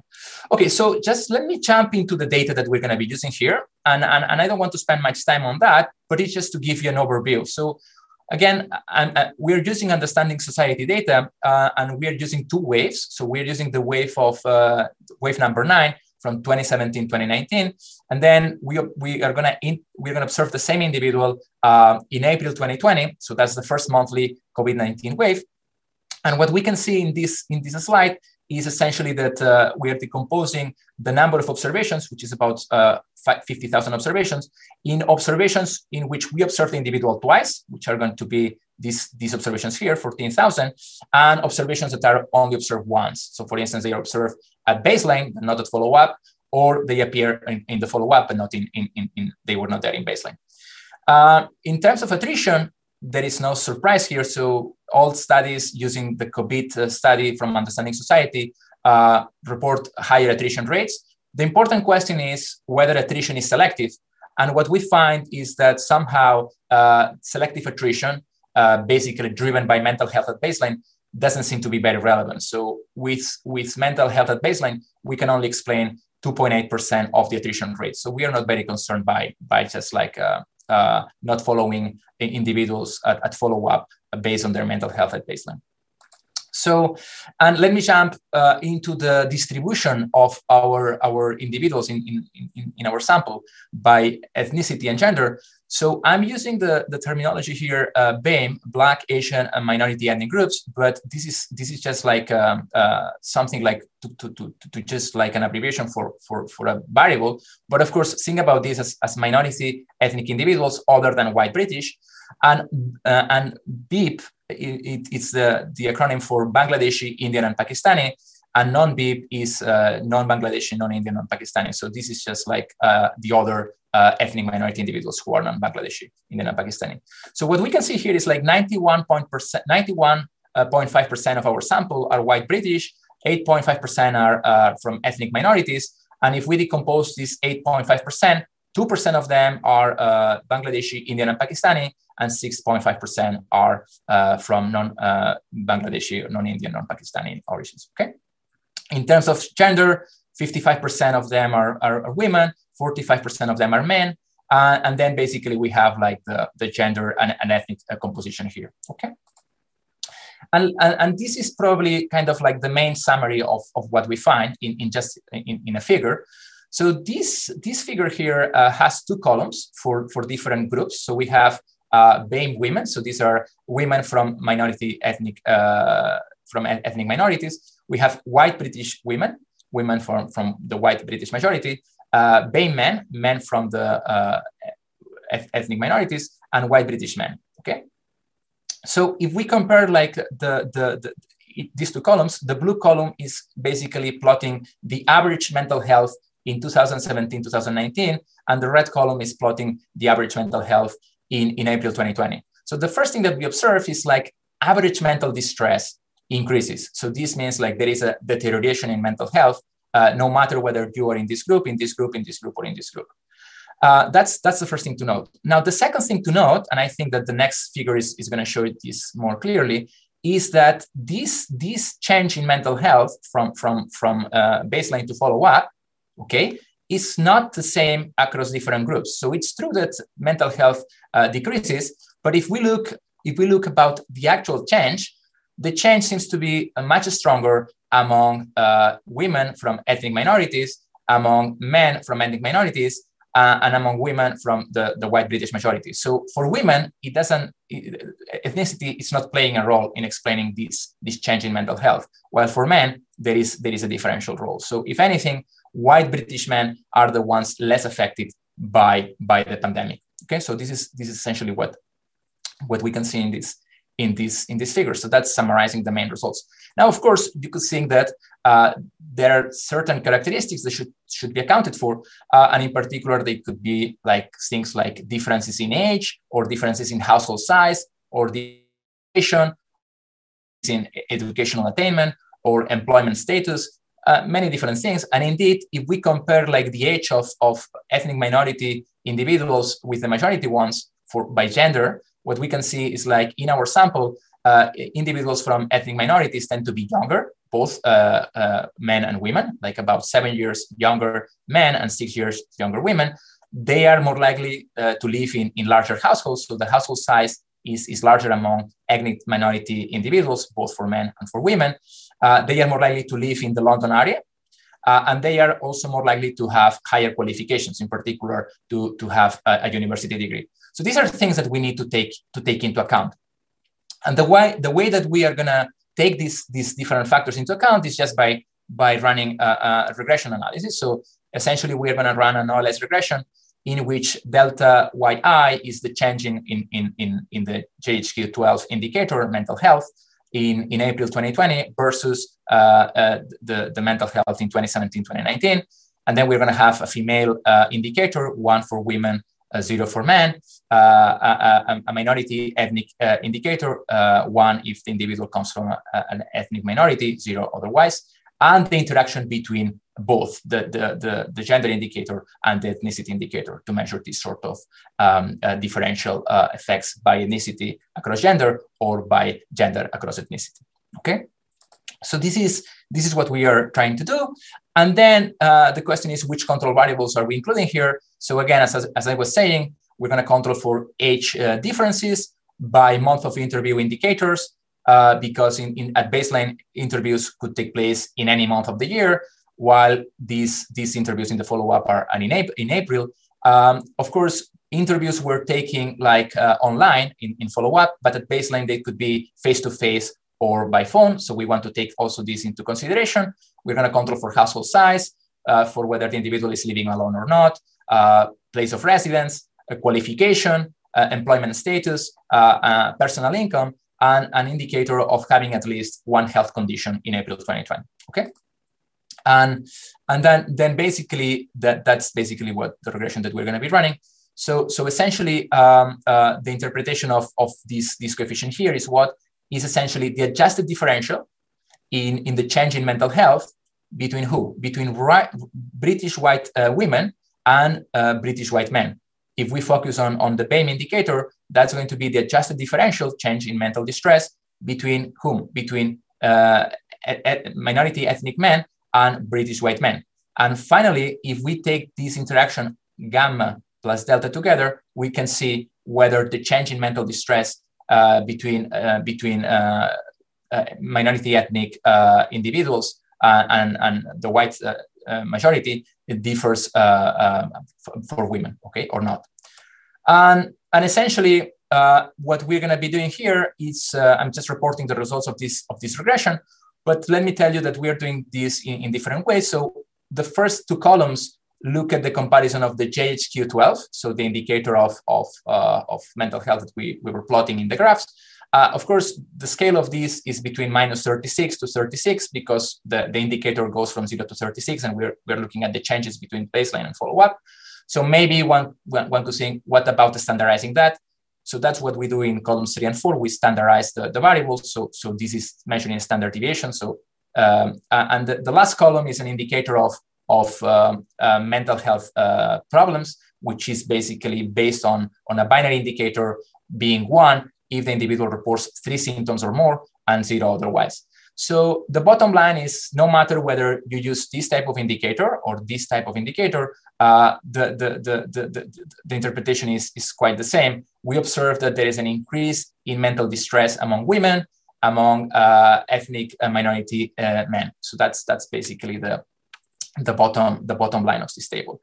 And the other important thing is that it doesn't matter whether we add control variables or not. So not adding control variables, we get that the coefficient is Uh, like about one, about one controlling for, for, for adding the control variables. And, and the same thing holds across columns. So this is in a standard deviation. So this is zero point one seven against zero point one seven, and this is zero point zero nine against zero point one. And, and the same thing with ethnicity. So zero point eight, zero point nine, zero point one four standard deviations, zero point one five. So it doesn't matter whether you account or not for these, these uh, socio-demographic characteristics, okay? So it seems like, it seems like accounting for these socio-demographic characteristics doesn't explain like the, the differential increases in mental health among, among women and, and among uh, men from ethnic minorities. Now, one of the, the, the issues here is that we are not disentangling among the different uh, ethnicities, right? And this is one of the problems, limitations of, of our study.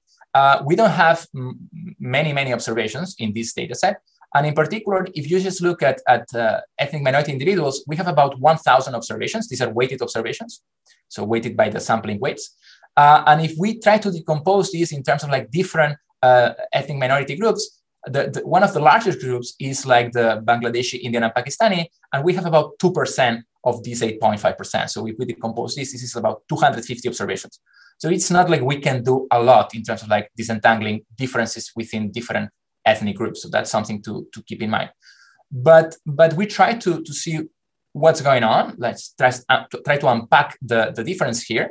And, and what we are going to observe, so this is the type of, of before and after uh, changes in, in, in mental health by, by uh, women from, from Bangladeshi, Indian, and Pakistani ethnicity, fr uh, from women from other ethnic groups, and white British women. And then the same for men. Uh, if we just look at the changes, directly we jump into the changes, what we see is that, if anything, uh, as I was telling you before, the, the, the group that stands out is the group of Bangladeshi, Indian, and Pakistani men. So these are the ones, this is the group, this is the group of men experiencing the higher increase in mental distress, okay? And then, uh, again, here we're just plotting the difference in average characteristics by, by these different uh, groups, uh, Bangladeshi, Indian, and Pakistani, and, and, and, and the other ones, in terms of age, household size, and of course, we observe differences uh, in terms of age, household size, so we need to control for them. Uh, and again, the, the, the, same, the same sort of exercise here. So we, we compare what happens with the unadjusted differences with the adjusted differences, and we don't see much of a difference. Uh, so this is, this, is, this is there. Now, the question is why? So it seems like we cannot explain these differences, these, these changes in, in, in mental health uh, and, and differences between ethnic groups by, by our demographic and socioeconomic characteristics. So what is behind this? So one of, one of the, the main things, I mean, if it's not health concerns, if it's not financial insecurity, it, and, and this has a, attracted quite attention, is the, the impact of the strict physical distancing measures, right? There is some evidence out there showing that, of course, the fact that, that there is a lockdown, and, and remember, this was like uh, uh, at the time of, of, of the survey, we, we were in lockdown in the U K, the, the lockdown starting in March twenty-third. Uh, this can have an impact in terms of, of, of social isolation and how people uh, cope with, with, with, with, with stress. And indeed, there is some evidence out there pointing that the, the level of interaction with neighborhoods uh, has been affected by the lockdown, and it has been particularly affected among minority ethnic groups. Indeed, uh, Nandi and Platt find some evidence showing that the largest um, reduction in self-reported levels of interpersonal contact within the neighborhood is about is, is for uh, Pakistanis and Bangladeshis. So this, this can be part of the, the, of, of the mechanism by which we observe these, these changes in mental health. Now, let me tell you a bit of the strengths and limitations, and, and then I'm going to conclude. So the strengths [S2] Yeah. [S1] of, of, of, this, of this study are that we don't have compositional bias and we don't have uh, recall bias. But of course, the main problems are that we have small samples, Uh, and, and these generate uh, imprecise estimates, and, and sort of like we cannot deal with all the heterogeneity across groups. And we are just measuring immediate effects. We're not looking at persistent effects. So these are things that we want to explore. And one of the, the implications that we would like to, to, to, to emphasize is that we, we think that there is a, a huge need to collect larger samples of individuals from minority ethnic populations. Otherwise, it's impossible to perform this type of analysis. Uh, the, the paper has, is available online. It's, it's published uh, uh, like in PLOS One. And, and if you want to look at the data or replication materials, they are available there. And these are the acknowledgements. Uh, and that's, that's basically what I wanted to discuss today. Uh, thank you. Thank you so much. Thank you very much, Clement. Um, we have a question about the Uh, the, the national uh, the nationality of, uh, uh, of a sample. Uh, and the origin and or the origin. And indeed, from a continental point of view, where we don't have ethnic statistics, uh, it's indeed very uh, relevant to know this and to know if you could plot nationality and or uh, country of origin, uh, country of birth in the, in the analysis you have made. Clement. Yes, uh, this is a very good question. And actually, in principle, it should be possible. So in this analysis, we, we didn't, uh, we didn't uh, focus on, on this part, but there is one question in, in the Understanding Society, which, which measures whether the individual is, is a foreigner or not. So in particular, that, that's a possibility. Again, one of the main issues is like once we start interacting, like, let's say, um, uh, whether the individual has, was born or not in the U K, uh, then, of course, we need to have another, another cat in the data. But this is, a, this is a very good point. And that's, in principle, it's something that can be done. The only limit is the sample size. Thank you. So we wait for the next uh, edition extended to this, if possible. Uh, Thank you. Good. I think we, we have to move quickly to the next presentation. Thank you, Clement. Uh, the next in line will be uh, Jana Cahlíková. I hope I pronounce it more or less well. Uh, Jana is from the Max Planck Institute, and she presents uh, um, a paper with uh, several co-authors that I'm not trying to pronounce. Uh, Jana, the floor is yours. You have twenty minutes, and I reiterate the invitation to our, all our uh, public to, to put their questions in the Q and A or D N R in Italian uh, sec section at the bottom of your, of your screen. Thank you. Jana. Jana, um, are you there? Yes, I'm just muted, I guess. Yes. Hello, everybody. Can Please, you see my screen? Yes. No, we can see your, your face now, but not okay, your screen. Okay, that's not great. uh, now you should see my screen, yes, hopefully. Yes, okay. Perfect. Uh, thank you for having me. And uh, this is joint work with uh, Vojta Bartosz, Michal Bauer, and Julia Chutilova, and I will be talking about COVID nineteen and hostility against foreigners. We were specifically interested in hostility towards different outgroups and whether it can rise uh, during such a big crisis.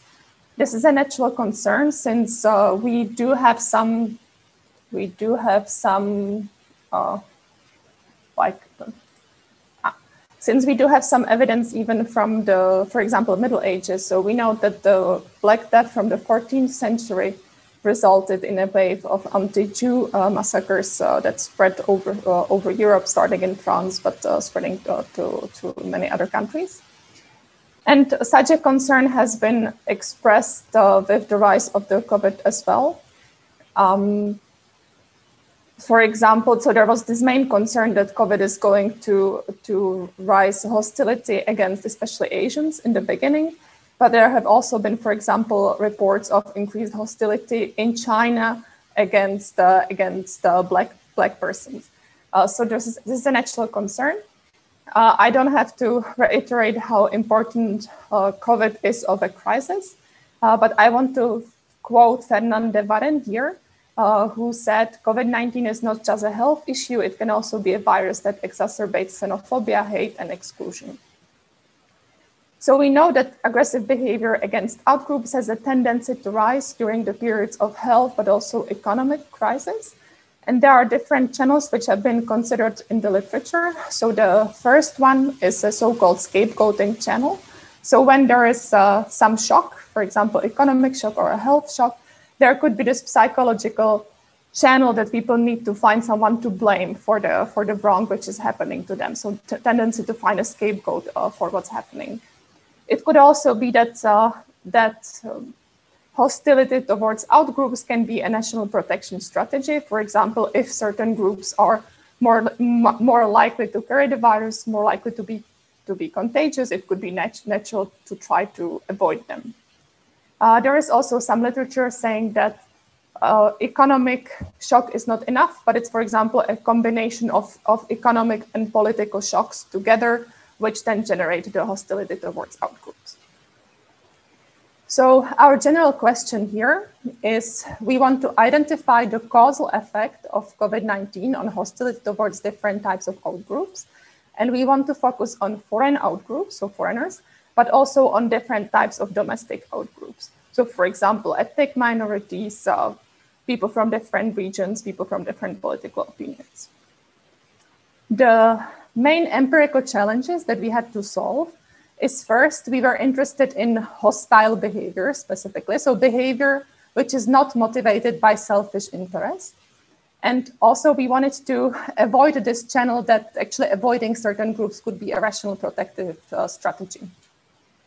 Uh, second, given that we want to identify causal effect of COVID on different types of outgroups, we also need to have some exogenous variation in the identity of the victim.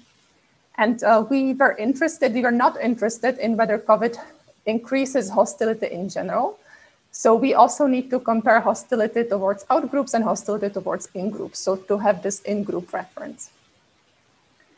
And again, given that we are interested in a causal effect, we need some exogenous variation in COVID, in COVID nineteen shock, because you can create different types of stories why there could be a correlation. So for example, why, why some regions are more affected by COVID, but are also more likely to be hostile towards foreigners, why certain economic groups are, for example, more interacting with foreigners and therefore less hostile with foreigners and more exposed to COVID. So we needed to find some random variation in COVID nineteen exposure. So what we did, we conducted a large-scale internet experiment in the beginning of the COVID nineteen. So this is still the beginning of the first wave. The setting is, uh, is uh, the Czech Republic. So it's one specific country, which is also the biggest disadvantage. So I'll just be showing evidence from this one setting. Uh, In terms of contributions to literature, we take advantage of this uh, unfortunate real pandemic which is happening. We do have a representative sample of the population. We came up with a simple incentivized measure to uh, measure of hostility, and we are able to focus on multiple di dimensions of identity. So many discrimination studies, for example, in economics, but also in other sciences, focused on discrimination only against one group. So for example, discrimination against ethnic minorities or discrimination against women. We want to specifically look at discrimination against many of these groups simultaneously. And yeah, as I said, we also experimentally, experimentally manipulate the salience of COVID, uh, COVID-related problems. In principle, uh, such an experiment could be easily replicated in other countries as well. So here I provide evidence from one setting, but it would definitely be very interesting to compare results from, from different ones.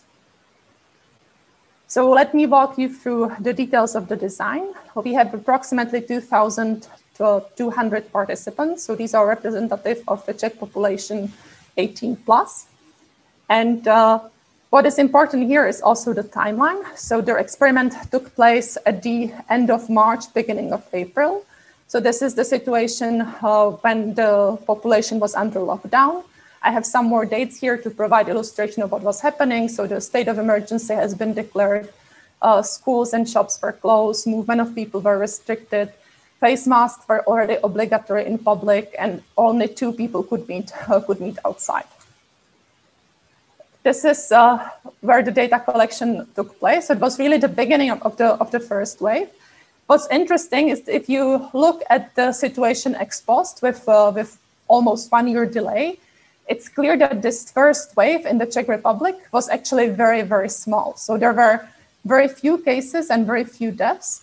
There, were, there was a second and third wave in the, in the fall and in the winter, which were much stronger. Uh, so by now, there is basically one million people have already been infected, one tenth of the population officially. Uh, but we still argue that even though the first wave in terms was kind of weak in terms of victims, it was still a, per a period of huge uncertainty and the period that everybody was really worried about the, about the virus. So in this sense, even though the first wave was not strong, it was still a good setting to conduct such, an, such a study. Um, Now I'll give you the details of the task. So this is an internet, internet experiment. So this is basically part, uh, part of a survey. So we knew we had to develop a very simple measure of hostile behavior because there is a tendency that people answer very quickly in the surveys. They might not understand, so it really has to be very easy. So here, people are asked to allocate rewards to a set of different people. And as a default, they know that each of these persons is going to get one hundred Czech crowns, which is roughly four euro. But they can allocate anything between zero and two hundred. So they can go to zero or they can double the default amount. So what we argue is that if they allocate anything below the default, they actually have to actively reduce the money to the, to the recipient, so which is an active hostile behavior towards the, towards the recipient. While if they actually increase the money above the default, this is a, this is a basic pro-social move. So this default is actually very important in the, in the design. The choices were incentivized, so the participants knew that thirty of them would be selected and one of their choices would be implemented. And uh, also what I have to mention is that they had to make an active choice. So it, it, could, it was not that they could just click next. If they wanted to allocate the default, they would have to click on the default and only then they could continue. So we, each participant allocates money towards different people. If I remember correctly, we had, we had seventeen different allocations. We vary the identity of these different recipients within subject. Uh, the order is randomized. So for example, we asked them to allocate money towards a person living in the Czech Republic, towards a person living in the E U, towards a person living in the U S, in Asia and in Africa. We had this discussion whether to choose specific countries or not. So at the beginning of the pandemic, it would have been pot- potentially natural to choose Italy or China or Germany.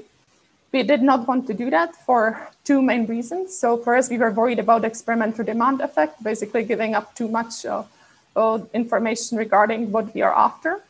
And also we had the idea to actually repeat this survey at later stages of the pandemic, and then we would, we would not know what the hotspots would be uh, in, in later periods. So this is why we chose such, such broad categories. So apart from these recipients from, uh, from, for, from foreign countries or, or this general uh, person living in the Czech Republic, which is the baseline for, the, for, for, for that, we also focus on domestic, on domestic divisions. So in this case, the recipients will be allocating money and they would know that each of the, sorry, the respondents are allocating money. They know that all the recipients live in the Czech Republic, but they are, for example, from the same region as them, or they are from a different region. They share the political orientation, or they are on the other side of the political spectrum. They are of the majority ethnicity, or they come from the Roma minority, which is the strongest ethnic uh, ethnic minority in the Czech Republic. And similarly for, for, so for religion. So we have these different dimensions of identity that we look into. So this is the screenshot of the task. So for example, here you would be allocating money towards somebody living in Asia. This is the default, and you can allocate anything between zero and, and two hundred. So I'll now tell you how we, how we vary the salience of COVID nineteen related thoughts and concerns. For this, we use a so-called priming technique, which has been used heavily in psychology, but to a lesser extent also in, in economics. And we have two conditions, which basically differ in where in the long survey this help or harm task is, uh, is placed. Okay? So first, I'll talk about the COVID nineteen condition. So here the help or harm task, so allocating money to the different recipients, is, is only at the, at the end of the survey. And it's, it's after answering a series of very detailed questions on COVID nineteen. So the survey takes, uh, yeah, the median time is thirteen minutes. And the questions ask, uh, do you know anybody with COVID nineteen? Do you have symptoms? How, how worried are you? Have you been tested? What is your economic situation? How has COVID nineteen affected your economic situation? What is your psychological well-being? So what we argue here is that this answering, this survey, triggers this complex set of thoughts and concerns. And only after this, you, you come and you allocate money to the different recipients. In the control condition, the help or harm task is at the beginning of the survey. And only after this, all these COVID-related questions follow. So in terms of interpretation, it is important to mention that what we, what we estimate here is the effects of greater intensity of the COVID nineteen related thoughts. In a sense that probably everybody was thinking about the COVID to some extent, but hopefully this COVID nineteen condition, by answering this long survey, is thinking about the COVID more than the control condition. Okay, so let me show you the results. I will start directly here uh, with the allocations towards foreigners. So these will be already the estimated effects, but let me first show you here, which is the allocations in the control condition. So please concentrate on this column. So you can see that people allocate more money to domestic recipients compared, compared to foreign recipients, which is an evidence of the standard in-group bias. If you look uh, between the different groups of foreigners, you can see that the European Union recipients received the most money, and actually the U S recipients received the least money. So in terms of the research question, of course, the estimated effect is more important. So what we, what we see is that people in the COVID nineteen condition estimate on average five Czech crowns less to foreigners compared to those in the control condition. So the effect, effect of the COVID nineteen condition on allocations towards foreigners is negative. And you can see that this holds for the different types of foreigners. The effect is actually the strongest for, uh, for the foreigners from the European Union.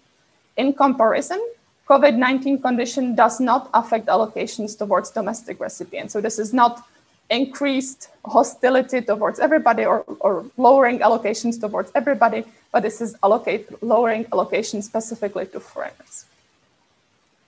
Um, I'll also show you this slide, which shows that this is actually due to in, increased prevalence of hostility in the, in the COVID nineteen condition. So it means people who are thinking more about COVID are more likely to actively reduce the money from the default to lower amounts. And actually what we see is that this is mostly driven by the extreme hostility, meaning that people are more likely to allocate zero if they were in the COVID nineteen condition. Okay. So we interpret this as this is not decrease of prosociality, this is actually an increase in hostile, actively hostile behavior.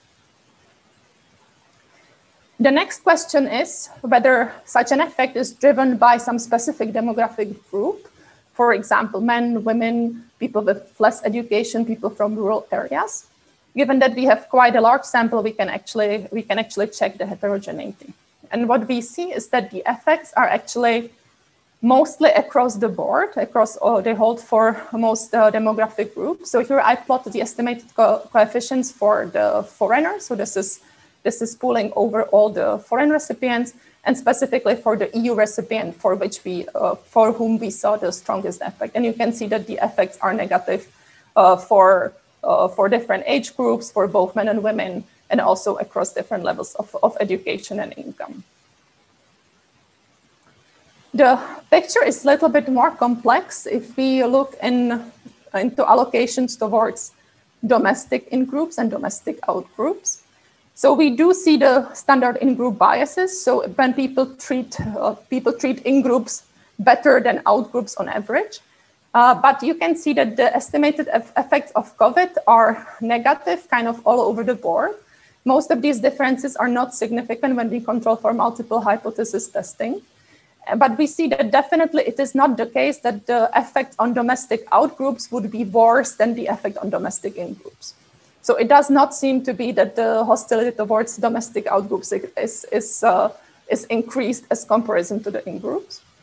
One, one last thing I want to mention here is that one, one possible effect of this big crisis is um, that increases cohesion within in-groups. So basically people will start acting more pro-socially towards their own groups, which is not what we see here. So we do not see positive effects on the in-groups, we, do, we, so, we see negative effects also on the, also on the in-groups. So let me, let me summarize here. Oh, how did I end up there? Here. So in this paper, we provide causal evidence on how concerns related to COVID shape hostility towards different outgroups. We find this negative effect on foreigners, especially foreigners from the European Union. We do not find evidence that the COVID nineteen would uh, amplify biases towards domestic outgroups, but we also do not find evidence that it would increase in-group cohesion. So in terms of political implication, what's of course, so we, we do not really distinguish here if, uh, if uh, this hostility is elevated by politicians or by the people's preferences themselves. So, so we, we do not try to distinguish that. But we say that placing blame as a political strategy can either elevate these, uh, these hostilities or can tap into these pre-existing ones. So this is potentially dangerous. And uh, we argue that this is something we'll need to keep into mind. And it's possible that rebuilding the society, global society after COVID will also need, need uh, some rebuilding of the social ties, not, not just the rebuilding of the, of the economic ones. Uh, that's it from my side. I would be happy to take some questions. Thank you very much, Jana. Um, I don't have questions. Yes, I think I have a question now. Uh, And the question is from Tijan Ba. How does your priming make COVID nineteen more salient? And I would like to add one remark question by myself before giving you a floor for answer. Uh, I think that these data you presented are extremely interesting and extremely worrying for, for Europe, for European integration. The fact that other Europeans are the most uh, affected by the increase in in hostility is, is indeed surprising and, and worrying, particularly if compared with the fact, if I understood well, that there is no more, that there isn't an increase in, in negative attitudes towards domestic in-groups, uh, in particular Roma, knowing that, you know, prejudice, hostility against Roma in Europe in general is, is strong. This is a, quite a stark contrast. Uh, And it makes us think that nationalism is stronger than pure ethnic prejudice within national borders. I wanted to hear more from you on this. But the first question is, as I said, on, um, I'm sorry, it disappeared, but I- On the priming, yeah, yeah, I remember. Yes, on the priming, right. Yeah, so the, so basically the argument here is that people in the control condition are So they are kind of living their lives within, within the limit of the, of the lockdown. Uh, and then they're asked to answer this survey. And this survey just starts with this help or harm task. Okay? While people in the COVID nineteen condition start the survey, and then they for thirteen minutes are asked to think about all these COVID issues. So are they sick? Were they economically affected? How they are feel, uh, feeling? Do they have any symptoms? Uh, so the, the argument here is that people in this COVID nineteen condition are forced to think about COVID more before answering the survey, the help or harm task. So in this sense, COVID should be more on the top of their mind when they are answering the survey. As I mentioned, probably both groups, the control and the COVID nineteen, think about COVID to some extent, but hopefully through this process of forcing them to answer all these detailed questions, the COVID nineteen condition thinks about COVID more. So this is basically the exogenous variation that, that we are we are using here. And then to, to the next point, yes, I, I agree. So we actually, uh, I think our expectations kind of a priori was that we would see this increase in hostility towards Asian in, in particular, while we actually saw the strongest effect is on the hostility towards, towards E U, uh, EU, EU uh, recipients. Uh, we tried to analyze this a little bit. So we, for example, analyzed the, the political speeches regarding China in the time period. And China was actually mostly mentioned in the context of delivering medical supplies and, uh, and things like that. So, so it was not that the Czech politicians would, would use things like, would use terms like Chinese virus. It was really more picturing China in this relatively positive, uh, positive sense. So this would probably be different in other countries, such as, such as the U S. Uh, and then the Europeans, it's a, the European Union recipients, it could just be that they are the most immediate threat. So the country has been closed, had been closed at that moment. Uh, people could not leave or or enter the country. So it it, it could have been this image of the of of the of COVID still being this imported threat in the beginning. So this is why we think there could be this this negative effect. Uh, regarding the comparisons with Roma. So what's interesting that in the baseline, in the control group, we actually see very strong discrimination against Roma. So the Roma are the, are the, the people who are treated the worst uh, among all the pot potential recipients, while actually in, in the control group, the European Union recipients are treated relatively favorably. But you are right that this negative effect of the COVID nineteen condition we saw on the foreigners, but we do not see this additional effect towards, uh, towards uh, Roma. But it would be very interesting to also compare this across, across different countries. Thank you very much, Jana. That was very interesting. And I think we, we are done with the second session. I thank you both, Clement and, and Jana again, and, and, the, and the participants who put questions. And I, I think I can give the floor now to, to Tommaso for the third part of this uh, conference. That is, am I right, Tommaso? That is yeah, the presentation of the results of your annual report. Yeah. The floor thank is you. Back to you. So, um, okay. So you see my slides, right? Yeah. Okay, so uh, thanks a lot. Um, thanks for uh, being here. And uh, so I'm presenting now the, some of the key results from our fifth annual uh, um, report on immigrant integration in Europe, which this year uh, I've written in collaboration with uh, Tommaso Sartori. And the report uh, monitors annually the labor market integration of migrants in the E U and in the U K, I should add, uh, this year. And uh, every year, so we have a part where we uh, provide an overview of labor market integration across uh, E U countries, and then another part where we focus on one specific topic. And this year we have focused on the consequences of COVID nineteen on labor market outcomes of migrants in Italy. And the analysis is based on uh, microdata from the Italian Labor Force survey that are updated until June twenty twenty, and therefore allow us to uh, study what has been the short-run effect that the uh, COVID nineteen crisis has had on immigrants in Italy. Uh, the report, as I said, includes, uh, so that, that's what I will uh, focus my presentation on. If you're interested in a uh, Uh, the part of Europe, you can have a, a look at the report. So um, a few background data uh, about uh, immigration uh, in Italy. Italy, uh, we believe, is an interesting country to study in this context because it's been the first uh, European country where, where COVID nineteen has been identified, and it's been the first E U country where tough lockdown measures have been implemented. And uh, additionally, it's, uh, with respect to migration, is a country where migration has been in recent years very salient in the public debate because Italy is uh, at the forefront of, uh, uh, I mean, it's, it's uh, one of the main countries of arrival for asylum seekers and undocumented migrants on uh, Italian shores. So it's a country where immigration is very salient. Immigration is very salient, but as this graph shows, Uh, in twenty nineteen twenty twenty, uh, immigrants were accounting for about ten percent of the overall Italian population, which is slightly below the European average. Actually, in E U fifteen countries, so including the E U fourteen plus uh, the U K, uh, the average is twelve point five percent. So Italy is below the Western European country share of immigrants in its population.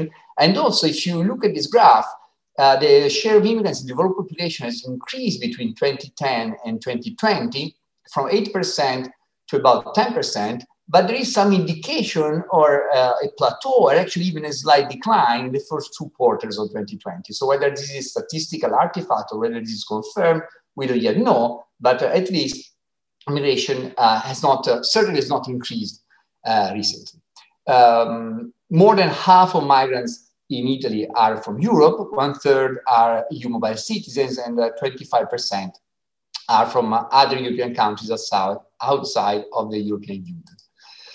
One uh, um, distinctive feature of Italy is the low level of education, both of immigrants and of natives. Okay, so this graph reports the distribution of immigrants and natives across different education levels.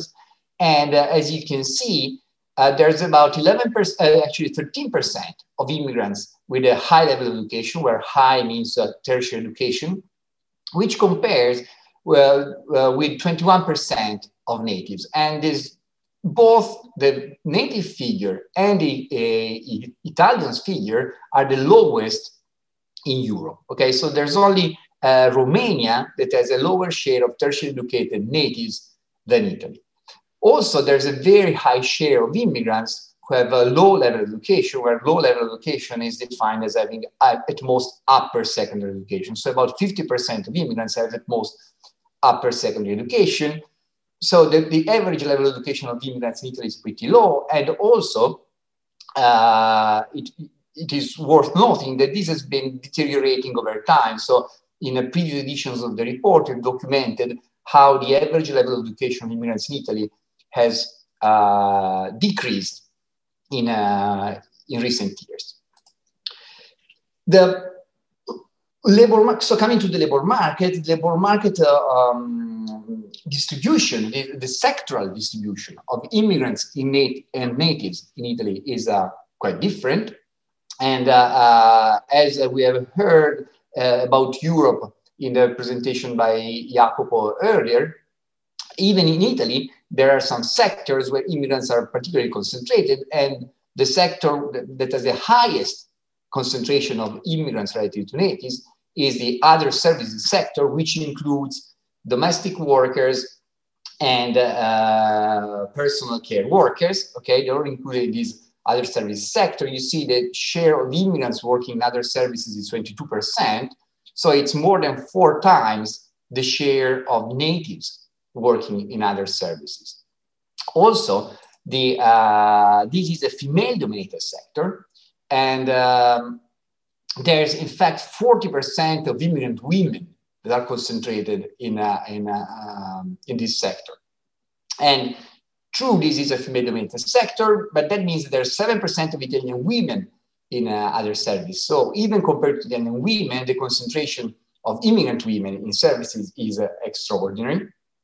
And uh, there's also a relatively high proportion of immigrant men in other services, that's seven percent. In contrast, Italian men working in other services are less than three percent. Other sectors with a high concent higher concentration of immigrants and natives are construction sector and hospitality sector, so hotels and restaurants. Notice that basically these three sectors are sectors that have been uh, significantly affected by, by the pandemic. Okay, the hospitality sector has essentially been uh, shut down to a very large extent, first by the lockdown and then by all the restrictions that have uh, been uh, um, imposed on uh, travels, on domestic and international travels.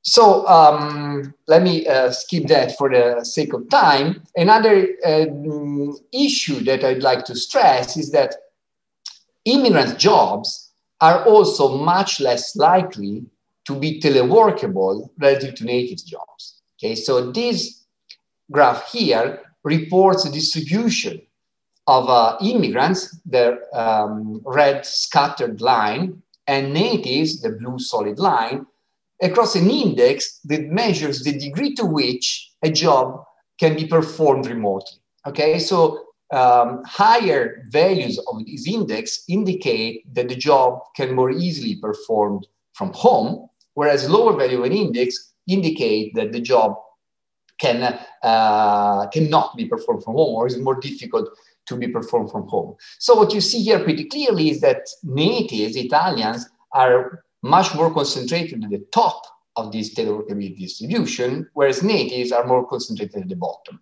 So that means in terms of, the, um, of uh, how this interacts with COVID, that either some of these jobs that cannot be performed remotely will just, do not, will just not exist, like many jobs in the uh, hospitality sector, for instance, or on the other hand, those jobs that still um, are needed during the pandemic, but cannot be performed remotely, will be performed in presence and therefore will expose immigrant workers to a higher health hazard relative to, uh, my, to native workers because uh, when being forced to work on, um, on the workplace means potential interaction with co-workers and clients and means interaction with other people on the way to work, on the daily commuting to work.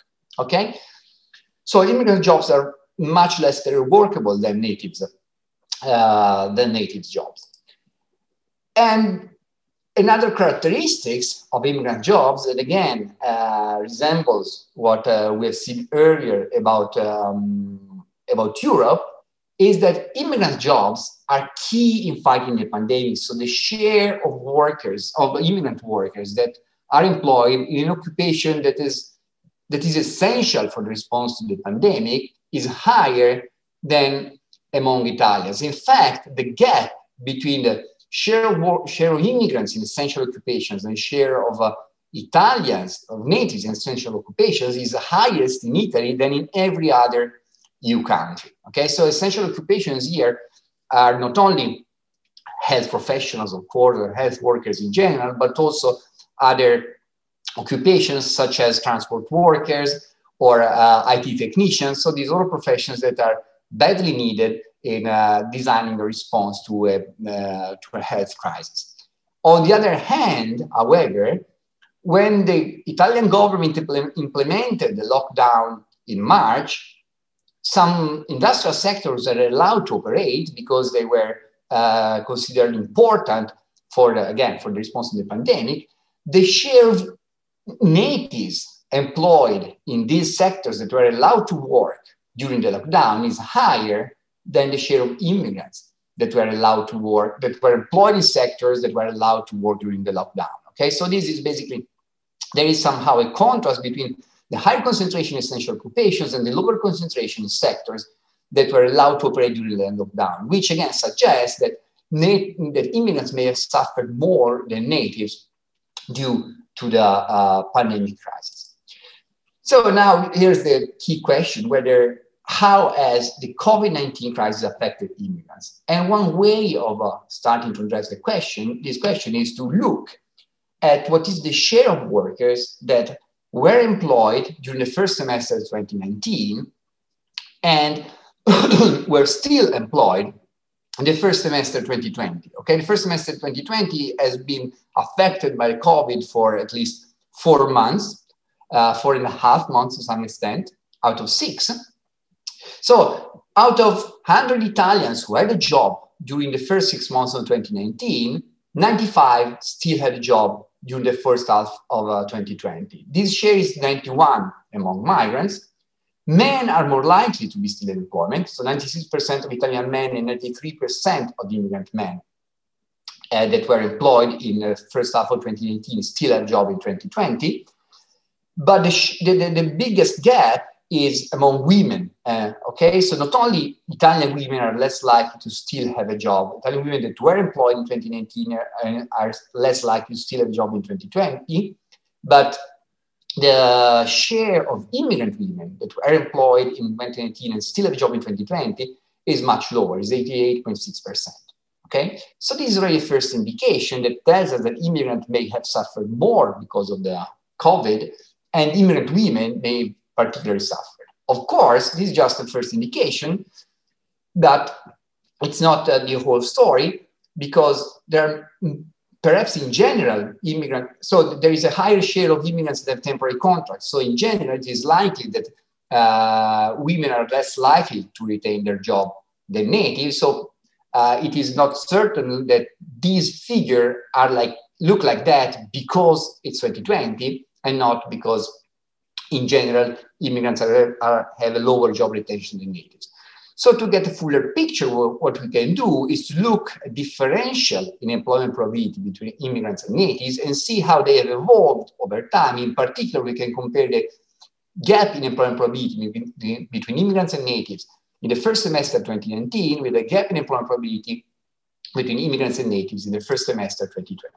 That's what we do in this graph here. So this graph reports for each quarter since uh, quarter one, twenty eighteen until quarter two, twenty twenty, the immigrant-native gap in employment probability expressed in percentage point, okay? So as you can see, there is a pretty uh, clear seasonality. The gap are larger in the first and the uh, fourth quarter and smaller in the second and third quarter in general. However, if we focus on the period Uh, so if we compare the first two quarters of twenty nineteen with the first two quarters of twenty twenty, we see how the gap has substantially increased from minus one point five percentage point to minus four percentage point. So the gap has widened by two point five percentage point. And actually, if we were to focus on the quarter two, the uh, increase in the gap would be even larger. If we then look at the gender dimension that the previous data were indicating as a, uh, relevant, we see that the whole uh, increasing gap is entirely driven by the worsening of employment probability of, of uh, immigrant women relative to Italian women. So the um, gap in the probability of immigrant women was four point two percentage point in uh, twenty nineteen. It, the gap has then increased to eight percentage point during the first two quarters of twenty twenty. In contrast, the gap among men has not significantly changed. Okay, actually, there's not even a gap. In general, men, immigrant men are more likely to be employed relative to Italian men, but this gap, uh, I mean, this differential has remained almost stable between the first two quarters of twenty nineteen and the first two quarters of twenty twenty. Another dimension of heterogeneity that we can explore is the geographic heterogeneity. So what we report here is the change in the immigrant native gap in employment probability between twenty nineteen and twenty twenty by region, okay? And the uh, red scattered horizontal line reports the average Italian figure. So we know that that's two point five percentage point. We've seen that earlier. What this graph shows is that there is geographic heterogeneity, okay? And in particular, the regions where the uh, increase in the employment gap was largest were, were Sardinia, Calabria, Sicily, Campania, so are southern Italian regions.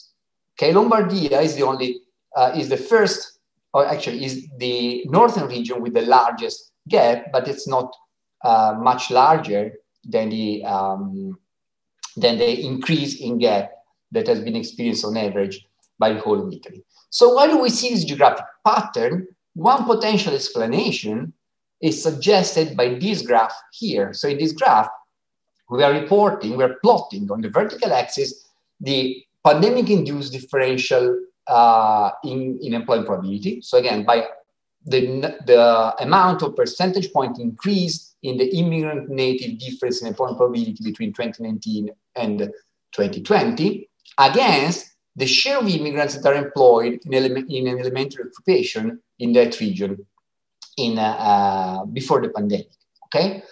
And the graph shows pretty clearly that there is a strong negative correlation between these two, um, between these two uh, variables, indicating that in regions where um, migrants are more likely to perform low-skilled occupations that are also lower, less paid, and typically less protected, they are also more likely to have suffered Um, uh, more negative consequences because of the pandemic.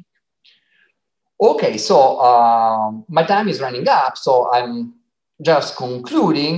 And one note, something I'd like to note here is that I focused here only on employment probability, okay? So, and actually the reason why all the results I presented are about employment probability is because we have looked at other outcomes, so like wages, uh, type of occupations, but there is almost no effect, almost no effect, at least in the short run, on these other labor market outcomes, okay? Except for uh, women in some cases, but the most striking effect is on employment probability. So perhaps effects on wages or on occupational quality may emerge in the longer run, but in the short run, so like basically four months into the pandemic, the, uh, we don't have any evidence of that.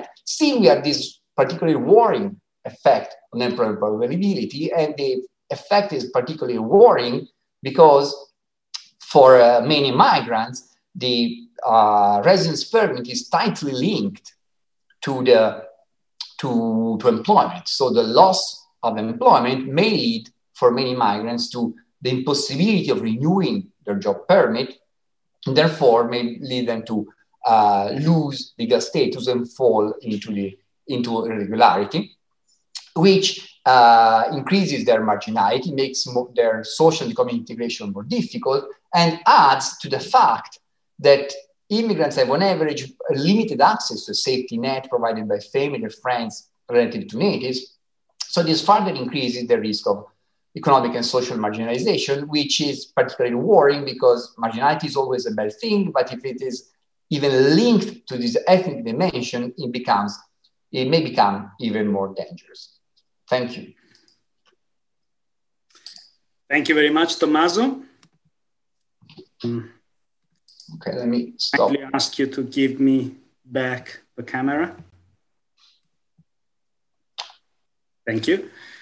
Thanks, Tommaso, for this very clear, comprehensive, and, and gloomy picture.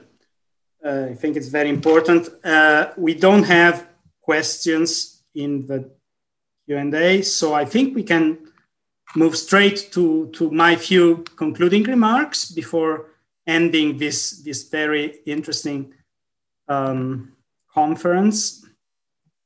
Um, we had a, a very dense afternoon.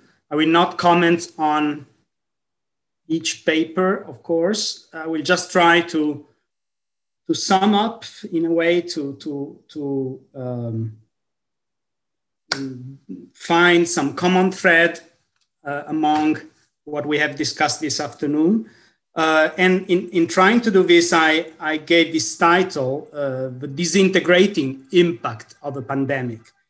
Um, I hope these, these few final thoughts can show some, some path for future uh, interdisciplinary, in particular, efforts, because we should remind that one of the reasons for this collaboration between Collegio Carlo Alberto, FIERI, and, and Luca D'Agliano, who is in the first line, of course, in this exercise, is to foster interdisciplinary thinking. And I think that when facing such a dramatic, uh, encompassing global, horizontal, exogenous shock as the pandemic, interdisciplinary dialogue and thinking and innovative thinking, as if possible, as we have seen, for instance, with the development of the concept of systemic resilience by, um, by Ruhs and his colleagues, is, is particularly needed.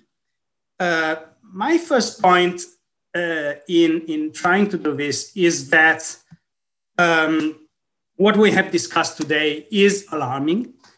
Uh, the uh, fifth report of uh, Luca D'Agliano uh, Center is indeed uh, a loud and clear and powerful alarm call on the impact of the pandemic on, on immigration and immigrants.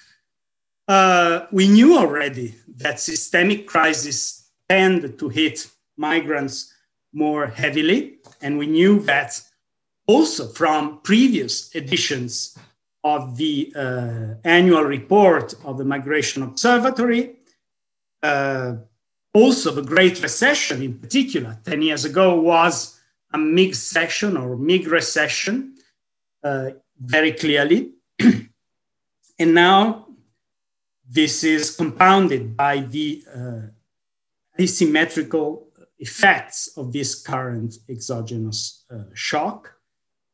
But this time with some key differences uh, from the point of view of migrant household, uh, the impact was much quicker.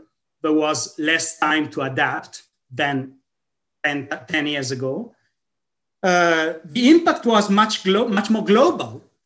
And so the uh, escapes uh, to the impact of the, of the shock were not available or less available, meaning secondary migration, re-emigration towards another destination, or return, uh, were, were in most cases not, not real solutions, and also buffers, uh, shock-absorbing devices such as remittances, as was shown by, by Ashish uh, uh, Chennai, amongst others, were not as effective as they used to be in previous, less global uh, crises. And finally, as was shown very effectively by Tommaso right now, this was not like previous Great Recession, a men's session, so it did not hit primarily males, men workers, but mostly uh, female, women. So what some call she session, even though this is controversial because there was a very interesting discussion on this point uh, between Jacopo Mazza and Tommaso in the first session of our, of our meeting. But of course, uh, it's clear from, from the figures that were presented by Tommaso that care work was uh, very uh, heavily hit, even though it is often essential, it's not remotable, and it, in particular, it's very little guaranteed by social protection. And so this is certainly um, among the factors explaining this asymmetrically uh, nature, asymmetrical nature of, uh, of impact by, by gender. A second point is that this is not a pandemic. What do I mean by this? This is a quote by a very interesting editorial by the prestigious uh, medical journal, The Lancet, who says this is not a pandemic. What do they mean by this? Uh, because the impact is indeed universal, but as we have seen in, across all these very interesting presentations, the impact is not homogeneously distributed, it's highly differentiated. And a word to grasp these variations and the crucial role of context in uh, shaping the impact of the pandemic, uh, a concept has been proposed by medical anthropology and critical epidemiology. It is the concept of syndemic, where syn, the prefix syn, hints at the synergy, at negative synergies affecting, uh, in particular, as we will see, migrants. I quote from the anthropologist who introduced this concept in the international debate, uh, Meryl Singer. He says that, he writes that concentration and deleterious interaction or, of two or more diseases or other health conditions in a population, especially as a consequence of social inequity and the unjust exercise of power.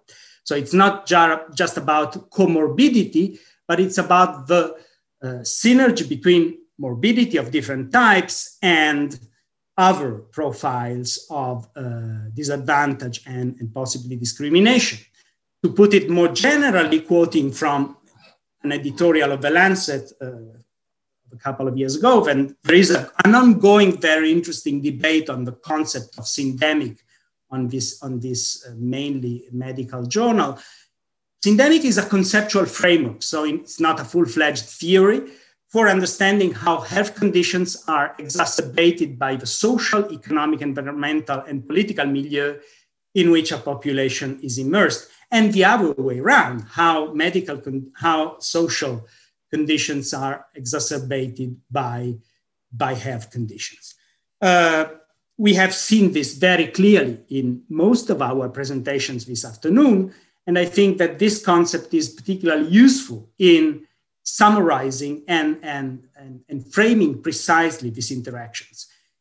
Uh, and in public health literature, indeed, immigration and the related weaknesses that have been listed, including just now by, by, uh, by Tommaso, so precarity, uh, prejudice, weak leg legal protection, uh, fragility of administrative status, so the risk of loss of status, often emerge Uh, as a key element of syndemic figurations. And this is obviously the case also this time with this particular syndemic figuration that is emerging in the uh, COVID nineteen pandemic.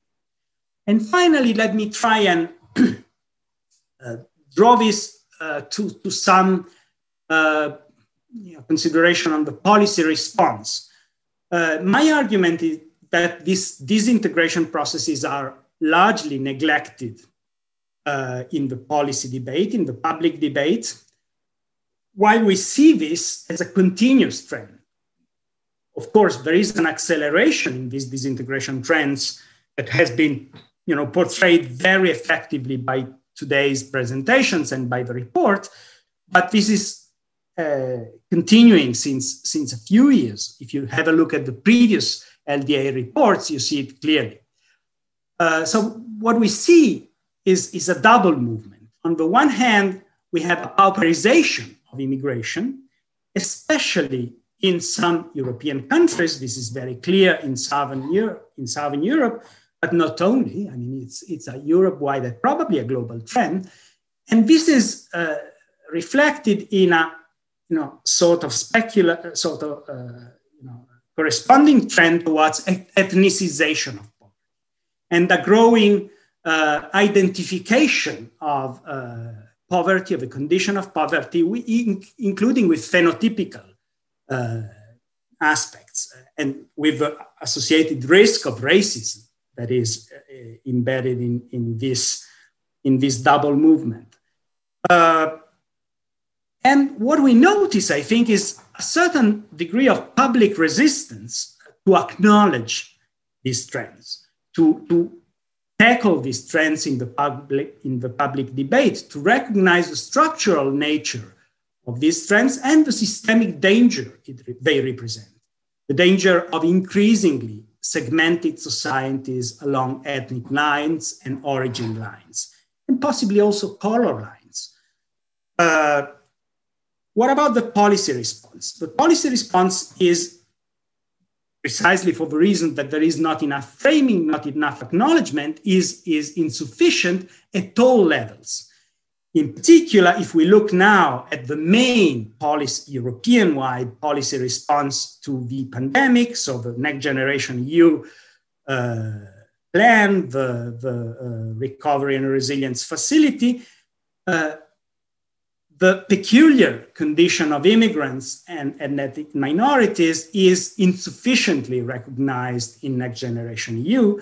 And reversing these disintegration trends is not explicitly uh, identified as one of the overarching goals of Next Generation E U, not at the European level, even less so in national debates, where uh, these segments of the population have, have notoriously little voice and little possibility to influence in the current discussion on the allocation of Next Generation E U um, funding. Uh, to conclude, uh, I hope that, uh, well, I'm sure that L D A, uh, Luca D'Agliano uh, efforts in, in this area with the annual report, supported by Collegio Carlo Alberto and in cooperation with FIERI, are important uh, in, in the Italian context at least, but maybe not only, to um, raise Uh, awareness in this area and to push forward uh, knowledge, in particular interdisciplinary knowledge uh, in, uh, in this field. And I hope that this will endeavor will continue in the next few years. Thank you very much. Thanks everybody for listening. I give back the floor to Tommaso for a final um, word. Thank you. Uh, yeah, thanks Ferruccio uh, for this uh... Um, very interesting. So for taking stock so nicely of all the uh, of all the papers that's been presented today, and I would just like to um, thank everyone. I'd like to thank all the speakers who have uh, presented their uh, their papers today, and all the participants to this uh, workshop. And uh, I hope that I can. Uh, I mean. Uh, the next year we can replicate this live in person, because uh, like Zoom workshops are nice, but I think in-person interaction is, is uh, still better. But I think it is, has been a, a fruitful afternoon. So thank you again, and uh, have a nice weekend, everyone. And oh, no, so, sorry, let me also thank again, uh, once again, Chiara Elia, for uh, and the all the administrative staff at the Collegio Carlo Alberto for. Uh, Uh, organizing uh, smoothly the, the conference. Thank you and goodbye. Bye-bye.